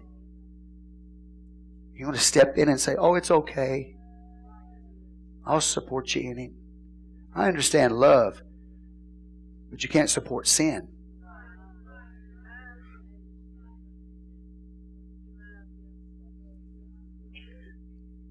He will not regard any ransom, neither will he rest content, though thou givest him many gifts. I want to tell y'all a story. Okay? Baptized a man right here in this water. This was years ago. This man was extremely wealthy. He owned car dealerships. I think uh, uh, I don't. I think it was Lubbock, but I mean, this man had a lot of money. And this woman brought him. He wanted to be baptized in Jesus' name because he lived with the guilt of committing adultery with another man's wife.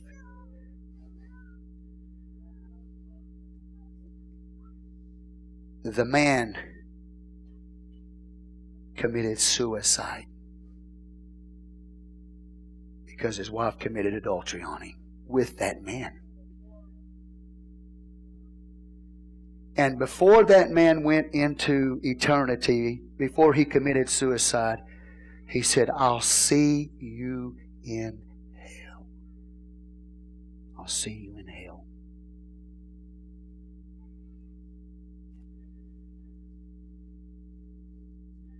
He came here. We baptized him in the name of the Lord Jesus Christ for the remission of sins. We believe that God, His blood, his atonement's not limited that He can forgive and cleanse even that. I haven't seen Him. I don't know where He is today.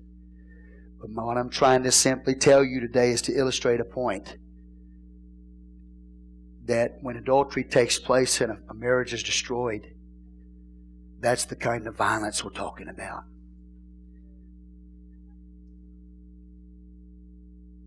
How is it that people can just run headlong, man, you know, you know, I tell you what it is. I tell you why people do that. Because we live in a society that's got sort of a Catholic mentality, and I'm not putting down Catholicism. I'm just using this to illustrate.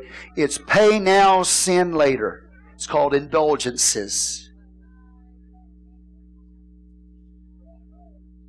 Catholic Church says, bring us some indulgences, and this will you pay now, and you can sin later.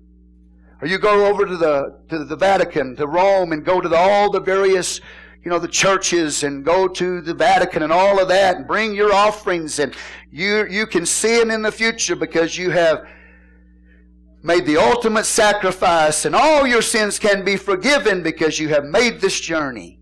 Pay and sin later. It don't work that way. Not with God. There is a price, heavy price that is paid. Destroyed families destroyed lives.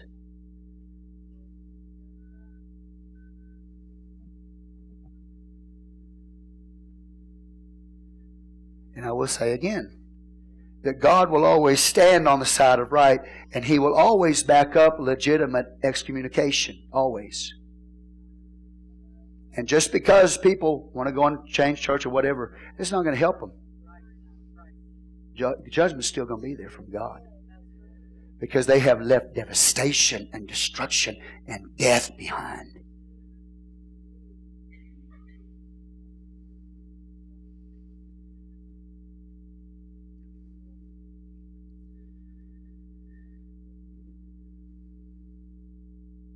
When you think about that man, I mean, I don't really know if you need to, but I think about that man committing suicide because his, his marriage was destroyed.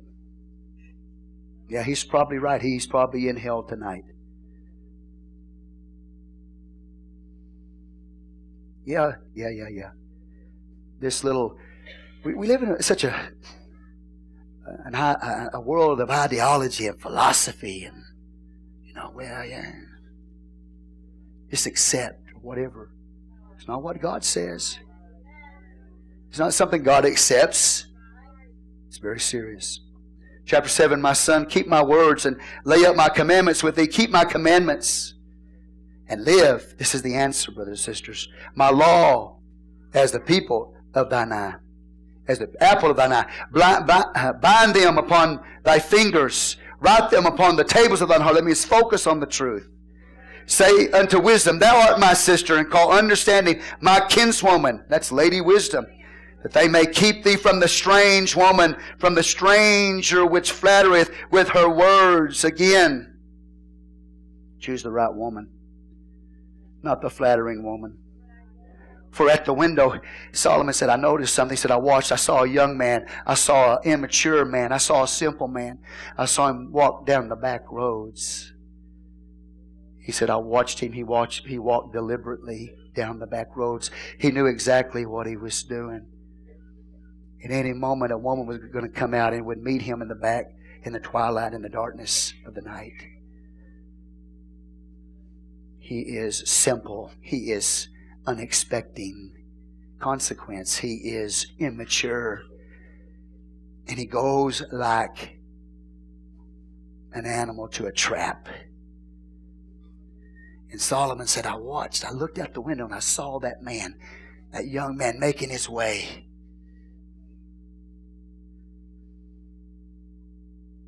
At the window of my house, I looked through my casement. See, this is not just Solomon, this is God.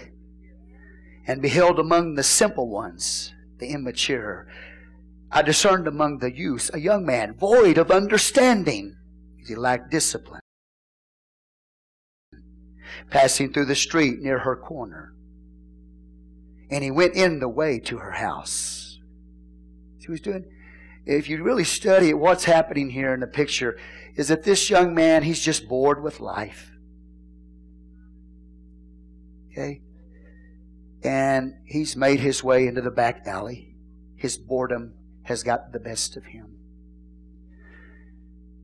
That's when the enemy comes after us. Is when we get bored with life and we get bored in life and we're just not satisfied with God. We're not satisfied with our life. So in our boredom, we walk in places that we should not walk. But he's not just wandering aimlessly.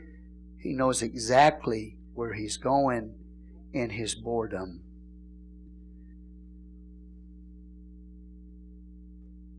Passing through the street near her corner.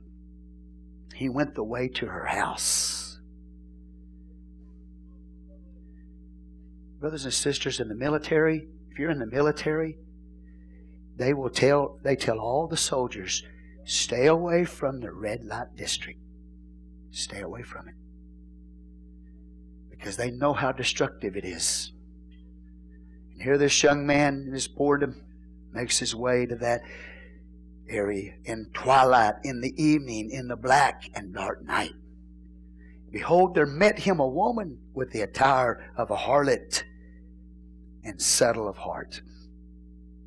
And she is so immature, you know, she doesn't even know what she doesn't even know what to do. She doesn't have any answers herself. She's bored too. But she's got a plan. She sees somebody she can take. So here she comes with her seductive apparel, her immodest apparel. She is loud and stubborn. Her feet abide not in her house. Unlike, unlike a feminine woman of God who's meek and quiet spirited, This woman is loud. She's obnoxious. She's boisterous. A woman of God is feminine. A woman of God is meek and quiet spirited. The Bible says, her feet abide not in her house, man. She's never at home, boy. She's always running, looking for the next prey, looking for the next victim.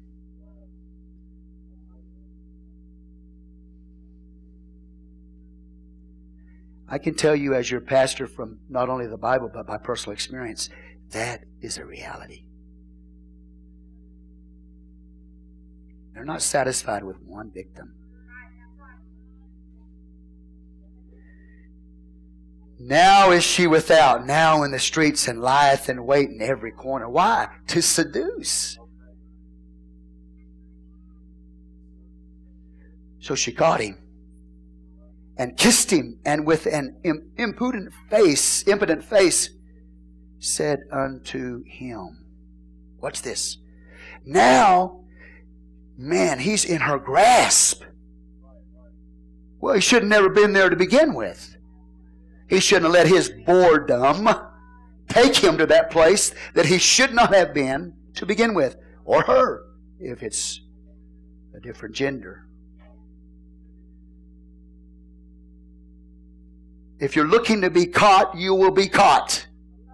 If you want to be caught, you will be caught.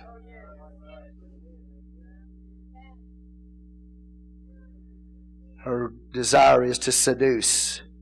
So she caught him and kissed him, and with an impudent face said unto him, What did she say to him? Very interesting. Now he's in her grasp. I have peace offerings with me this day. Have I paid my vows? Therefore came I forth to meet thee. Did you catch that? She's religious. She claims to be a believer. She says, Therefore, look at that. Therefore came I to meet thee. She's implying that this meeting between the two of them must be from God. Hey, God is in this.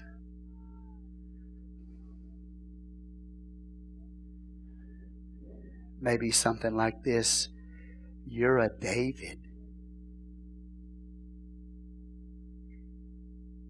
Words. God is in our meeting. God brought this together. You're just like David.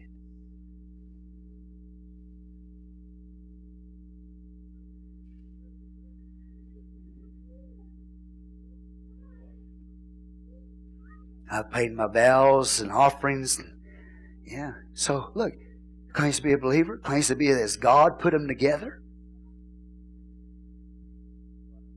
If you can understand what's, what's happening here is she attends church. Stop going. I've paid my vows, man.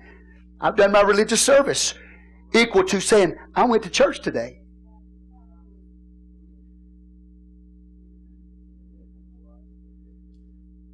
Let me say this to you. Just because you attend church doesn't make you a believer. She's got the religious talk, claims to be a believer, claims that it was of God that they brought, were brought together. Sitting right in the church house don't make you a believer.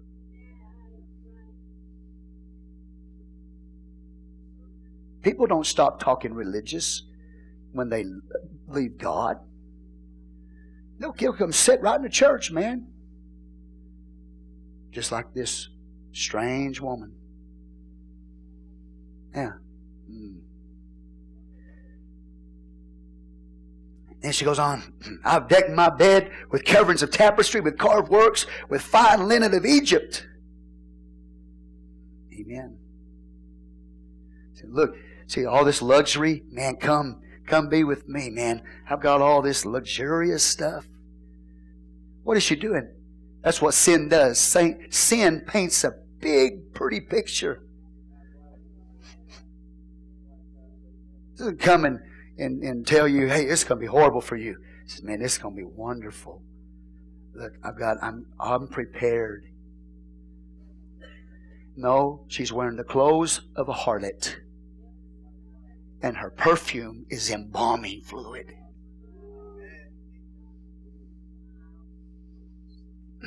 Feel the Holy Ghost. I have perfumed my bed with myrrh, aloes, and cinnamon. Come, let us take our fill of love until the morning. Let us solace ourselves with love. You know, solace. See, I need, I need to be comforted and you need to be comforted. And we'll find out in just a minute she's a married woman. So some of the, the language that is used is, you know, my husband just doesn't meet my needs.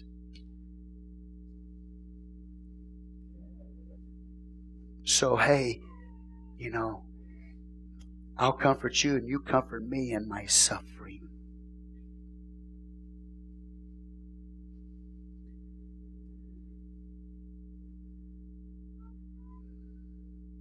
Come, let us take our fill of love until the morning. Let us solace ourselves with love. Just, just keep, not just a one time event, man. I mean, all through the night. I'm going to say this again. I've already said it. You know, I haven't been really screaming tonight, just been teaching the word to you. But I'm going to tell you.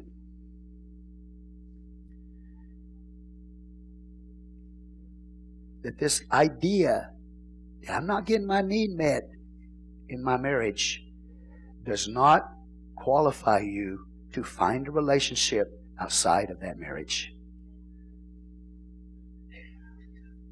Amen?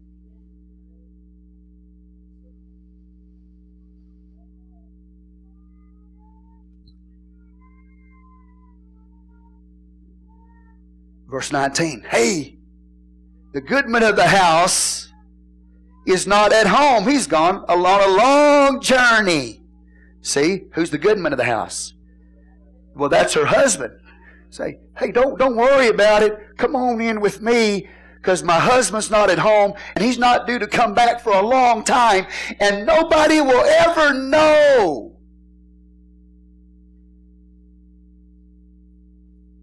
Nobody will ever know. He taken along, he's taking a bag of money with him and will come home at a day appointed. I know when he's going to come back. With her as much fair speech, she caused him to yield with the flattering of her lips and forced him. You with me here?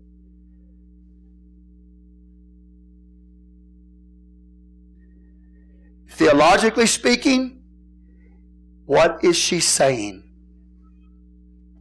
You know, the goodman is Jesus, the goodman is God. What she's saying is this I didn't find satisfaction with him.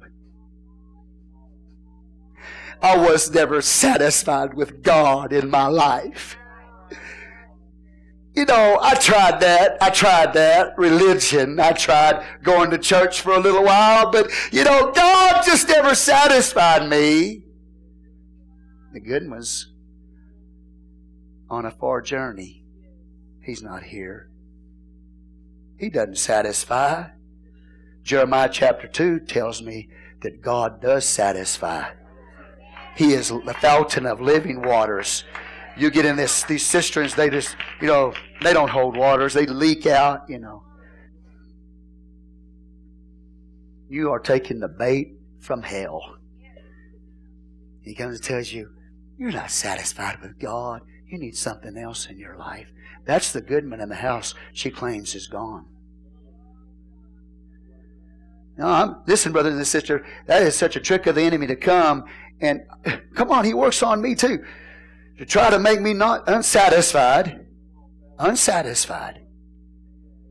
No, I'm not falling for it. I'm not listening to the harlot's voice. God is here. God, I'm satisfied with God. This is the right way to live. Say, praise the Lord. Okay, okay. Just telling you, man. These are, this is the approach of the strange woman. To tell you Hey, hey, I know we need. I need to comfort you too, because you know you're you're hurting too, and you know we just we just get together. We just we just talk about how we're hurting, you know, and just just you know, well, I just don't know where God is. And, you know, He's on a long journey. And, You know, I'm just not satisfied. So okay, that's what the enemy wants you to hear. That's the strange woman's voice.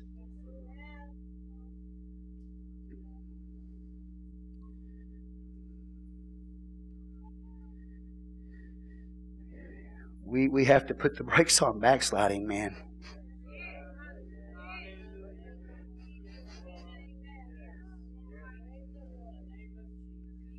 Would you tell a sister in the Lord, job came up she didn't get? Would you tell her this? This is the time of the what? We're in a time, of, uh, in a window of disappointments. That's what my wife advised another sister in the Lord. We're in a time of disappointments. And that's when the voice, that spirit, will come to you and say, You're unhappy and I'm unhappy. Let's just get together. Because God never satisfied me anyway. He didn't meet my needs.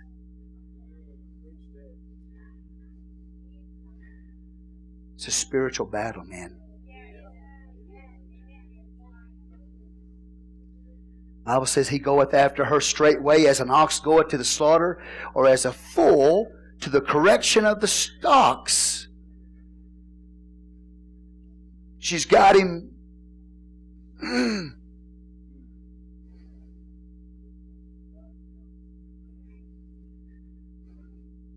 I'm just, that is so real. You have no idea how real that is. To be allured and then just taken, man. Before you, you we shouldn't have been there. See, you say, well, you know, they, man, got a hold of me. And, no, well, you should have never been there. Forced, now it's forced. Forced. How?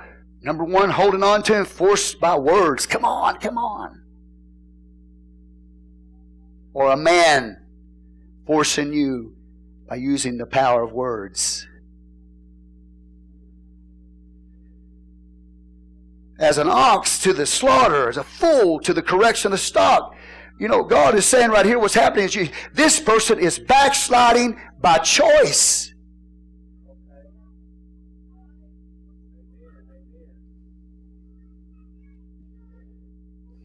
People can backslide. But I tell you what drives me crazy is on the way all the excuses they make.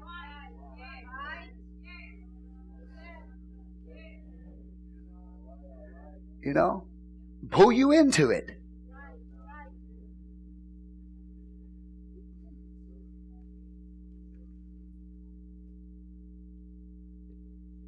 Verse 20, till a dart strike through his liver as a bird hasteneth to the snare and knoweth not that it is for his life. Hearken unto me now, therefore, you children, and attend to the words of my, of my mouth. Let not thine heart decline to her ways. Go not astray in her path. Stay away from the path of foolishness. Stay away from the path of backsliding. Stay away from the path of these strange women, strange men. Listen to the word of God. For she hath cast down many wounded, yea, many strong men have been slain by her. Don't ever say, it'll never happen to me. It can happen to any of us. Any of us. Her desire is to take down the strong. She's looking for the strong. Her house is the way to hell, going down to the chambers of death. Would you stand? I pray to the Lord tonight for all of us that we hear the Word of God because that is what we must live by. We can't live by emotion, human reason human intellect. We have the world trying to give us its ideology. We have our flesh that says, take care of yourself, protect yourself, give me what I want at any cost. And the devil says, listen to both the world and your flesh. Because he knows that's all it'll take for us to be destroyed. So we listen to the Word of God. We put Him in our hearts. We prepare ourselves before we're faced with those situations. Then we make the right decision. And if we're heading the wrong direction, we repent of that direction. We bind them. We put Him in our hearts. Then we count the cost. We find out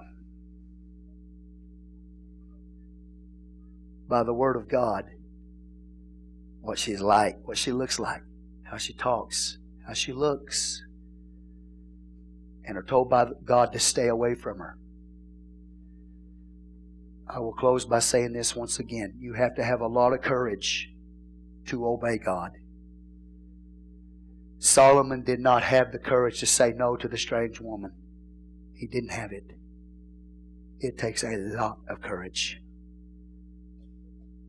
Whether it be physically or spiritually to stay faithful and true to God Almighty in, an, in a day, in an age of promiscuity and sin. Listen to the Word of God and find out that a strong man by Solomon was taken down by his many wives. If it happened to Solomon, it happened to any of, uh, any of us in this church tonight. Amen. But with wisdom, Lady Wisdom is life. She'll protect you She'll guard you. There'll be a light to your feet. The confusion will go away. You'll have clarity in life. You'll find purpose. And God will eventually, God will bless your life. You have to be patient and trusting. And I will say this God has 7,000, and it's not just here. But he has 7,000 that have not bowed their knee to Baal. And when you start getting discouraged, you see the condition of the church. Remember the still small voice. God says, I've got a remnant. And there's some who have not bowed down to Baal, that spirit. Remain faithful to God to the end. Trust God to the end. Amen.